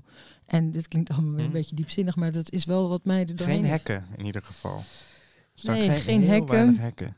En, en, de, en de elementen eren en, het, en, en de buitencultuur. Ik denk ook dat je dat ook wel in die festivalcultuur terugvindt. Dat mensen bewust of onbewust ervan genieten dat ze buiten zijn. Maar ik begrijp dan niet waarom je de, je 30 jaar ISIS niet gewoon... Waarom dat niet een buitending is. Als je er zo mee bezig bent. Ja, dan- ja, het is toch een jaar- beetje de traditie, denk ik. Dat ik dat dan Ja, traditie. in, in Paradiso vier. ja. Ja, ik weet het niet. eh, misschien op een dag. Hebben we 40 wel- jaar ISIS mag echt niet eh, binnen zijn. vind ik toch? Nou ja, ik, heb- Ja, ik hou ook heel erg van tradities, dus ik snap het, ik snap het wel. ik, ik, Ja. ik, eh, het voelde nu goed om het nog zo te doen. Mm. Maar ik begrijp wat je bedoelt. En, en, en, en, de, en de buitenvieringen, dat is natuurlijk de ideale setting. Maar kom daar nog maar eens mee eh, in Nederland. Eh, in ieder geval in de, in de Randstad. Een mooie buitenplek waar je met veel mensen tegelijkertijd kunt zijn. Ja, Zonder dat er een groot hek om moet. Ruigoord toch? Ja, maar nou, als je daar met meer mensen wil zijn, moet er tegenwoordig ook een hek omheen. Mhm. Ja, het is wel het is een totaal andere organisatiestructuur. Als je buiten, dan moet je alles gaan optuigen. Terwijl bij Paradiso kun je, Ja, nee, kun je het vooral ja, over, dat- op dat- de inhoud, eh, over Dat, de inhoud dat hebben. begrijp ik allemaal. Maar Ja. als, het zo, als het zo... Ja, ik weet niet. Ik het, eh, als ik je er zo over hoor... Ja, nou kijk, het is ook wel een soort van eh, eh, het all is one idee. Daar komt heel veel samen. Kijk, Paradiso is voor mij ook ehm, eh, eh, de voormalige, het voormalige kraakpand eh eh, Ravelrand eh, in het centrum van Amsterdam. Weet je, wel. ik bedoel, het is nu natuurlijk enorm gepolijst geraakt op een bepaalde manier en heel erg geprofessionaliseerd. Hele leuke portiers hebben ze. Maar ooit was dat wel de plek waar ehm, eh, eh, de, de nachtcultuur, zoals je wilt, eh, grotendeels is begonnen in, in, Mm. in Amsterdam. Hè? Het Magisch Centrum Amsterdam, dat is ook een historische plek. Dus er- dat resoneert wat mij betreft ook. Het is een beetje het concertgebouw voor, voor nachtcultuur, zou je kunnen zeggen. Ja, Ja. absoluut. Ehm, je hebt een boekingskantoor gehad, label, natuurlijk je eigen DJ-carrière. Is, is dan nu zelf muziek maken, is dat het, eh, niet het hoogst haalbare, maar wel ehm, de, de, de kroon, of in ieder geval het, la- het sluitstuk van, van, van die hele reis? Ja, de, de kroon en het sluitstuk zou zijn dat ik zelf muziek maak zonder Mozes erbij. Oké. Dus dat zal nog wel een hele, hele trip worden voor me, ben ik bang. Want ik, ik heb het niet zo op, eh, op eh, apparatuur eigenlijk, vreemd genoeg. Ehm, maar ehm, eh, het is wel het meest vrije wat je kan doen. Want zelf muziek maken, dat gaat niemand jou vertellen wat je moet doen. En dan kan je ook gewoon los van eh, verantwoording die je moet afleggen aan de volle dansvloer of eh, je opdrachtgever doen waar je zelf zin in hebt. Dus wat dat betreft is dat wel de meest luxe positie waar je in kan zitten. Dat je zelf muziek kan maken. Helemaal als dat ook nog aanslaat en succesvol is natuurlijk. Maar goed, ja, het is het volgende hoofdstuk. Ik weet niet, ik ben wel ook heel erg ehm, ehm, mijn curatorschap aan het ontwikkelen. En ook wel een beetje mijn, mijn performer kant. Aangezien ik eigenlijk daar ook wel die achtergrond in heb. Hens, zie mij nog dansen in die kooi. Maar ik heb dus ook... Eh, ik heb ook eh, daarvoor al als kind eh, heel veel gedanst. Dus ballet dansen, jazzballet. Ik heb zelfs een diploma stijldansen. Want dat was het de dansen wat je dan deed als jonge tiener in, in Overijssel, waar ik woonde. Ehm, eh, eh, en nou goed, dat is, is ook een belangrijk ding in mijn leven. Maar ik heb heel lang niet durven dansen, realiseer ik me nu. Omdat iedereen altijd naar me aan het kijken was. En nu, zeker als ik dan in een studio ben of ergens in de natuur en ik ben alleen met gitten beelden aan het schieten, dan voel ik me ook veel vrijer daarin. Dat vind ik wel heel leuk om dat toch nog op de valreep te ontplooien, omdat ik daar ook genoeg uitschep. Om, eigenlijk dat theatrale zit er ook wel een beetje in. Ik heb ook eh, eh, in de middelbare schooltijd op een gegeven moment overwogen van zal ik die kant op gaan. Toen uiteindelijk is het dus muziek en nachtcultuur geworden, maar ik had ook net zo goed naar de toneelschool kunnen gaan of zo. Maar durf jij ook in de club niet te dansen? Ja, natuurlijk durf ik wel te dansen, zeker nu. Maar het is meer dat als alle ogen op je gericht zijn, en zeker als je jonger bent, dan heb je heel het idee dat je eh, eh, living up to appearance. eh, Ja. hè, appearance. Maar ja, in principe de- ging je eerst in zo'n kooi staan. Maar toen wist niemand wie ik was. Was ik gewoon een meisje van 15. Ja, maar dan en- keken ze toch ook naar je? Ja, maar dan, dan voel je die anonimiteit. En dat Ja, is gewoon heel bevrijdend. Ja. Heel vrij, je heel vrij voelen in een kooi. Dat is ook classic. Voor, be- beschermd voor al die mensen daaromheen die... Ja. Nou, ze zien dan alleen de beweging of zo, niet, niet, niet nog ze weer- weten niet wie je bent. Ja. aan de achterkant zit zo'n deurtje en dan ben je zo, uh, oeps, ben je zo weg. Gevlogen. Gevlogen Ja. uit de kooi. Eh, je zei eerder ook al dat, eh, dat, ehm, dat, ze, dat je werd geplaatst in een positie die je achteraf bedenkelijk vond. Of zo. Dat, was, het- ging het dan om kleding of ging het dan om de interviews? Nou, op, al- al- op- alle manieren en nog steeds, als ik, daarom vind ik het leuk dat we nu een podcast aan het opnemen zijn, omdat je, ja, of jullie moeten me helemaal vet gaan verknippen natuurlijk, maar ik ga er Nee, we even hebben wat kleren voor je meegenomen. Voor Ik ga ze nu even voor je pakken. Wacht even. We hebben dit kleine roze pakje en een kooi en twee van die glowsticks. Ik ga, ga er voor het gemak vanuit dat ik eh, redelijk ongecensureerd hier doorheen kom. Maar als je een interview geeft, bijvoorbeeld voor geschreven pers, dan zitten journalisten altijd gebonden aan eh, of de opdrachtgever eh, het aantal woorden wat er in zo'n stukje Of mag hun komen. eigen verhaal? hun eigen verhaal niet te vergeten. Eh, en dan eh, gaat, de, gaat de bo- botte bel erin. En op een gegeven moment ben je een soort gecastreerde versie van jezelf. Als je dat dan terugleest, denk ik echt van... Ja, maar wacht eens eventjes. Waar is het hele verhaal gebleven, weet je wel? Als je Ja. dan alle, alle bijwoordjes en, en toevoegingen weghaalt... dan staat er gewoon eigenlijk feitelijk iets heel anders. Ik weet niet of jullie dat... De, ik ken jullie Mr. Potato Man? Dat pop- poppetje waar je dan... heb je zo'n aardappel waar je oren en eh, neus en dergelijke in kan steken. Hoe vaak ik mij wel niet Mr. Potato Man heb gevoeld... dat ik dacht mezelf terugziet zo... denk van, oh my god, weet je wel, wat hebben ze met me gedaan? En eh, ja, daar heb ik heel veel last van gehad, ja. Maar ik word wel in de loop van de tijd beter in aanvoelen van... oké, wacht eens even, dit paadje gaan we niet lopen. Maar eh daar, maak je natuurlijk ook wel eens een verkeerde keuze in. En eh, met name op jongere leeftijd heb ik wel vaak me voor andermans karretje laten spannen. Ja, we hebben het natuurlijk al vaker gezegd, maar dat is ook in, in, eh, in den beginnen een van de redenen waarom we dit zijn eh, gaan doen. Juist omdat we eh, ja, lange, langzame gesprekken over snelle muziek. Dus juist niet dat editen en juist niet dat wij het in een vorm duwen, maar gewoon de persoon vragen en dan vervolgens antwoorden krijgen met de intonatie en de kleur van de stem, wat gewoon precies het verhaal is. Ja, ja, je kan nog niet de gezichtsuitdrukking erbij zien. Dat, eh, dat maakt het helemaal af natuurlijk. Maar Ja, ehm, dat is wel wat ik bedoel, ja. ja. Ja, maar dan, de, als er nu een camera zou staan, dan ga je eh, ook anders gedragen. Ja. Dan had je dingen denk ik anders gezegd. Zeker. Ja, en dan ben je afgeleid door... eh, Dat is echt de, de kracht van het ik mijn buik... Ja, precies. Ja, ja, ja. ja de kracht van is waar je je buik niet hoeft in te houden. ja. Ja, de kracht van zo'n camera is echt bizar. Dan vind ik het ook wel grappig. Je zei net, ik voel, voel me dan heel vrij in de natuur om te dansen, maar dan wel met een camera erbij. Dus dan toch die registratie of iets maken is dan toch de... Ja, dit heeft heel erg met vertrouwen te maken, want ik vertrouw Gitte gewoon. En eh, onder die merites zijn we die samenwerking ook begonnen. Ik zou nooit mezelf zo geven voor de camera voor iemand anders die ik niet zo goed ken, omdat ik dan niet weet wat er met dat beeld gaat gebeuren na afloop. En als je eh, echt in een creatieproces zit, dat je iets moois wil scheppen of innovatief bezig wil zijn, dan moet je experimenteren. En dan kunnen ze ook hele slechte Ja, resultaten uit voortkomen. En dan moet je wel zeker zijn dat die als experiment in de kast terechtkomen. Of wellicht gewist worden in plaats van dat iemand dat op een display gaat eh, knallen. Ja, ja, Dus eh, ja, dat is, dat is een kwestie van vertrouwen. ja. Ja, en met muziek maken, gaat, eh, is, de, is, de, is het eh 20% blijft bestaan of, of 80%? Of is, heb je de... Nou, bijna alles wel eigenlijk. En Ja? alles komt ook wel uit. Ehm, op zich, eh, een nummer wat ik bijvoorbeeld maakte met, met Moses voor Isis en Moses, featuring Tripping Jaguar. Dat nummer heet overigens Lilith's Revenge. En ehm, daarvan is dan weer leuk dat Lilith eigenlijk natuurlijk de, het antwoord op Eva is voor de oplettende kijker. De, de ongehoorzame vrouw van Adam. Die eh, later is herschreven tot Eva, de gehoorzame slaafse vrouw. Maar dat terzijde. In ieder geval, eh, eh, ik weet nog heel goed dat we dat gingen opnemen, dat nummer. En we hadden Trippin' Jaguar uitgenodigd, overigens ook een hele goede producer. En eh, we zaten eh, in een studiootje, maar we hadden eigenlijk helemaal niks. En ik zei, jij komt bij ons in de studio. En toen hadden we nog niks. Dus er stond gewoon een laptop en een microfoon, geloof ik. En verder helemaal niks.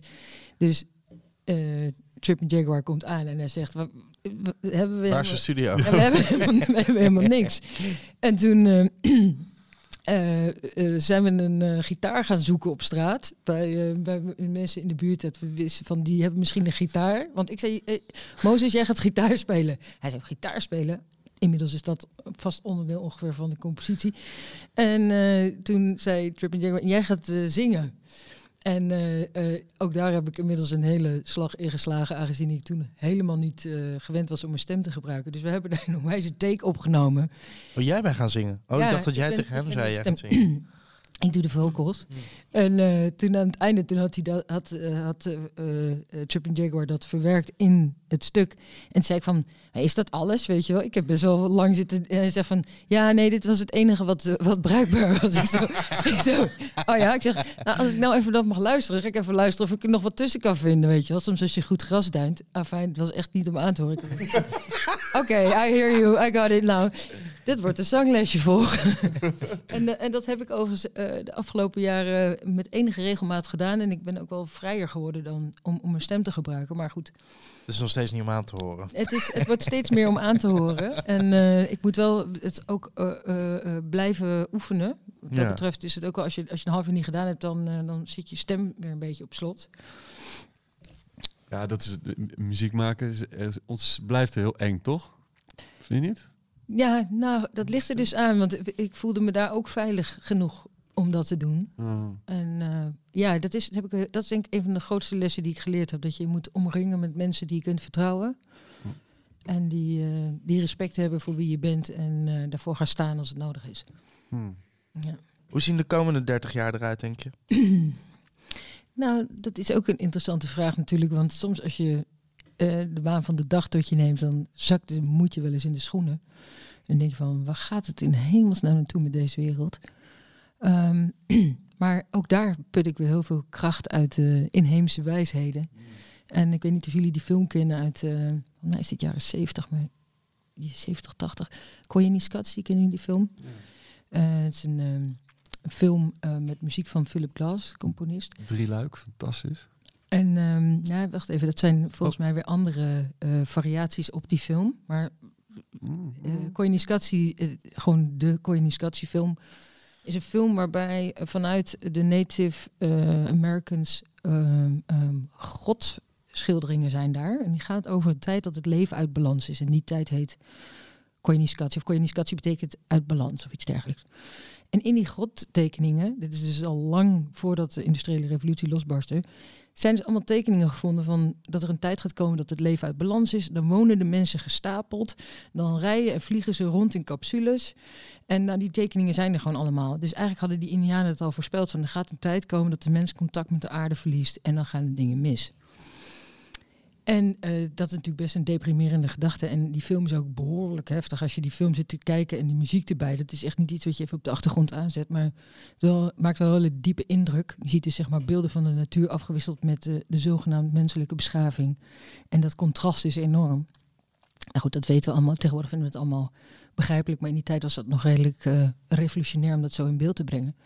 En toen later kwam ik erachter dat diezelfde Hopi-Indianen ook nog een andere voorspelling hadden gedaan, namelijk over de tijd van de regenboog. En de tijd van de regenboog, dat is de tijd na Koyaanisqatsi, waarin alle volkeren op aarde eh, de vlag van de regenboog dragen, zeg maar, en gebroedelijk zij en zij eh, samen gaan werken. En eh, nou, alles komt daarna weer op zijn pootjes terecht. En dat is een prachtig vooruitzicht, zeker als je erbij stilstaat dat een eerdere voorspelling ook al is uitgekomen. En het is ook niet helemaal toevallig dat met name de, de gay community die regenboogvlag, Ja. Sa- eh, San Francisco, Hopi Indianen, weet je wel? Dat is, eh, eigenlijk moet die regenboogvlag dus voor iedereen worden. Want zij die de regenboogvlag voeren, die zijn van het eh, op, optimistisch samenwerken en eh, een betere wereld met z'n allen maken. Dus dat moet gewoon de wereldvlag worden. That would be the ultimate. Ja, Ja. dat zou te Ja, gek zijn. gek. Er zijn ook laatst weer een paar kleuren aan toegevoegd natuurlijk. Maar wat een, wat een heerlijke, wat een heerlijke eh, voorspelling. Ja, Ja, dat is, dat is echt eh, dat is hoopgevend. hoopgevend. Ja, hoopgevend. Hebben ze ook een tijd erbij gezegd? Ehm, Over 400 Ik jaar. weet niet, even, in die, even in die grotten gaan kijken daar. nee, maar eh, eh, eh, ik eh, gebruik ook heel vaak de regenboogkleuren met All is One. Omdat ik dat, dat symboliseert het voor mij. Hè? En All is One, alleen al die uitspraak. Ik kreeg die op een gegeven moment binnen in een soort van inzicht van... oh ja, all is one, alles is onlosmakelijk met elkaar verbonden. Toen later kwam ik achter dat de boeddhisten dat al duizenden jaar geleden riepen. Maar eh, je ziet al die parallellen in die inheemse wijsheden, die resoneren heel erg met elkaar. En dat vind je trouwens ook weer terug als je gaat kijken naar de patronen of naar muziek, weet je wel, muziekinstrumentjes. Dat is niet voor niks, weet je wel. Dat zijn gewoon universele waarden die heel erg krachtig zijn en de tand des tijds doorstaan. En eh, ja, daar laat ik me graag door inspireren. Ja, dat, is, dat lijkt me een fantastisch hoop, hoopgevend einde ook wel eigenlijk. Toch? Dat het, dat het allemaal beter gaat worden. Ja, of weer een begin. Of weer een begin. Hmm. Ja, en dat de nachtcultuur daar ook een belangrijke rol in speelt. Doordat daar die grenzen al afgebroken zijn en iedereen dan met elkaar mag dansen. En die eenheid al gecreëerd is. 30 april. We staan eh, links, links vooraan. Links vooraan met allemaal minderjarigen. Ja, Ja, zoek naar de kooi. we zullen het zien. Ja. 30 april, Paradiso. See you there. Yes. Thanks. Jullie ook.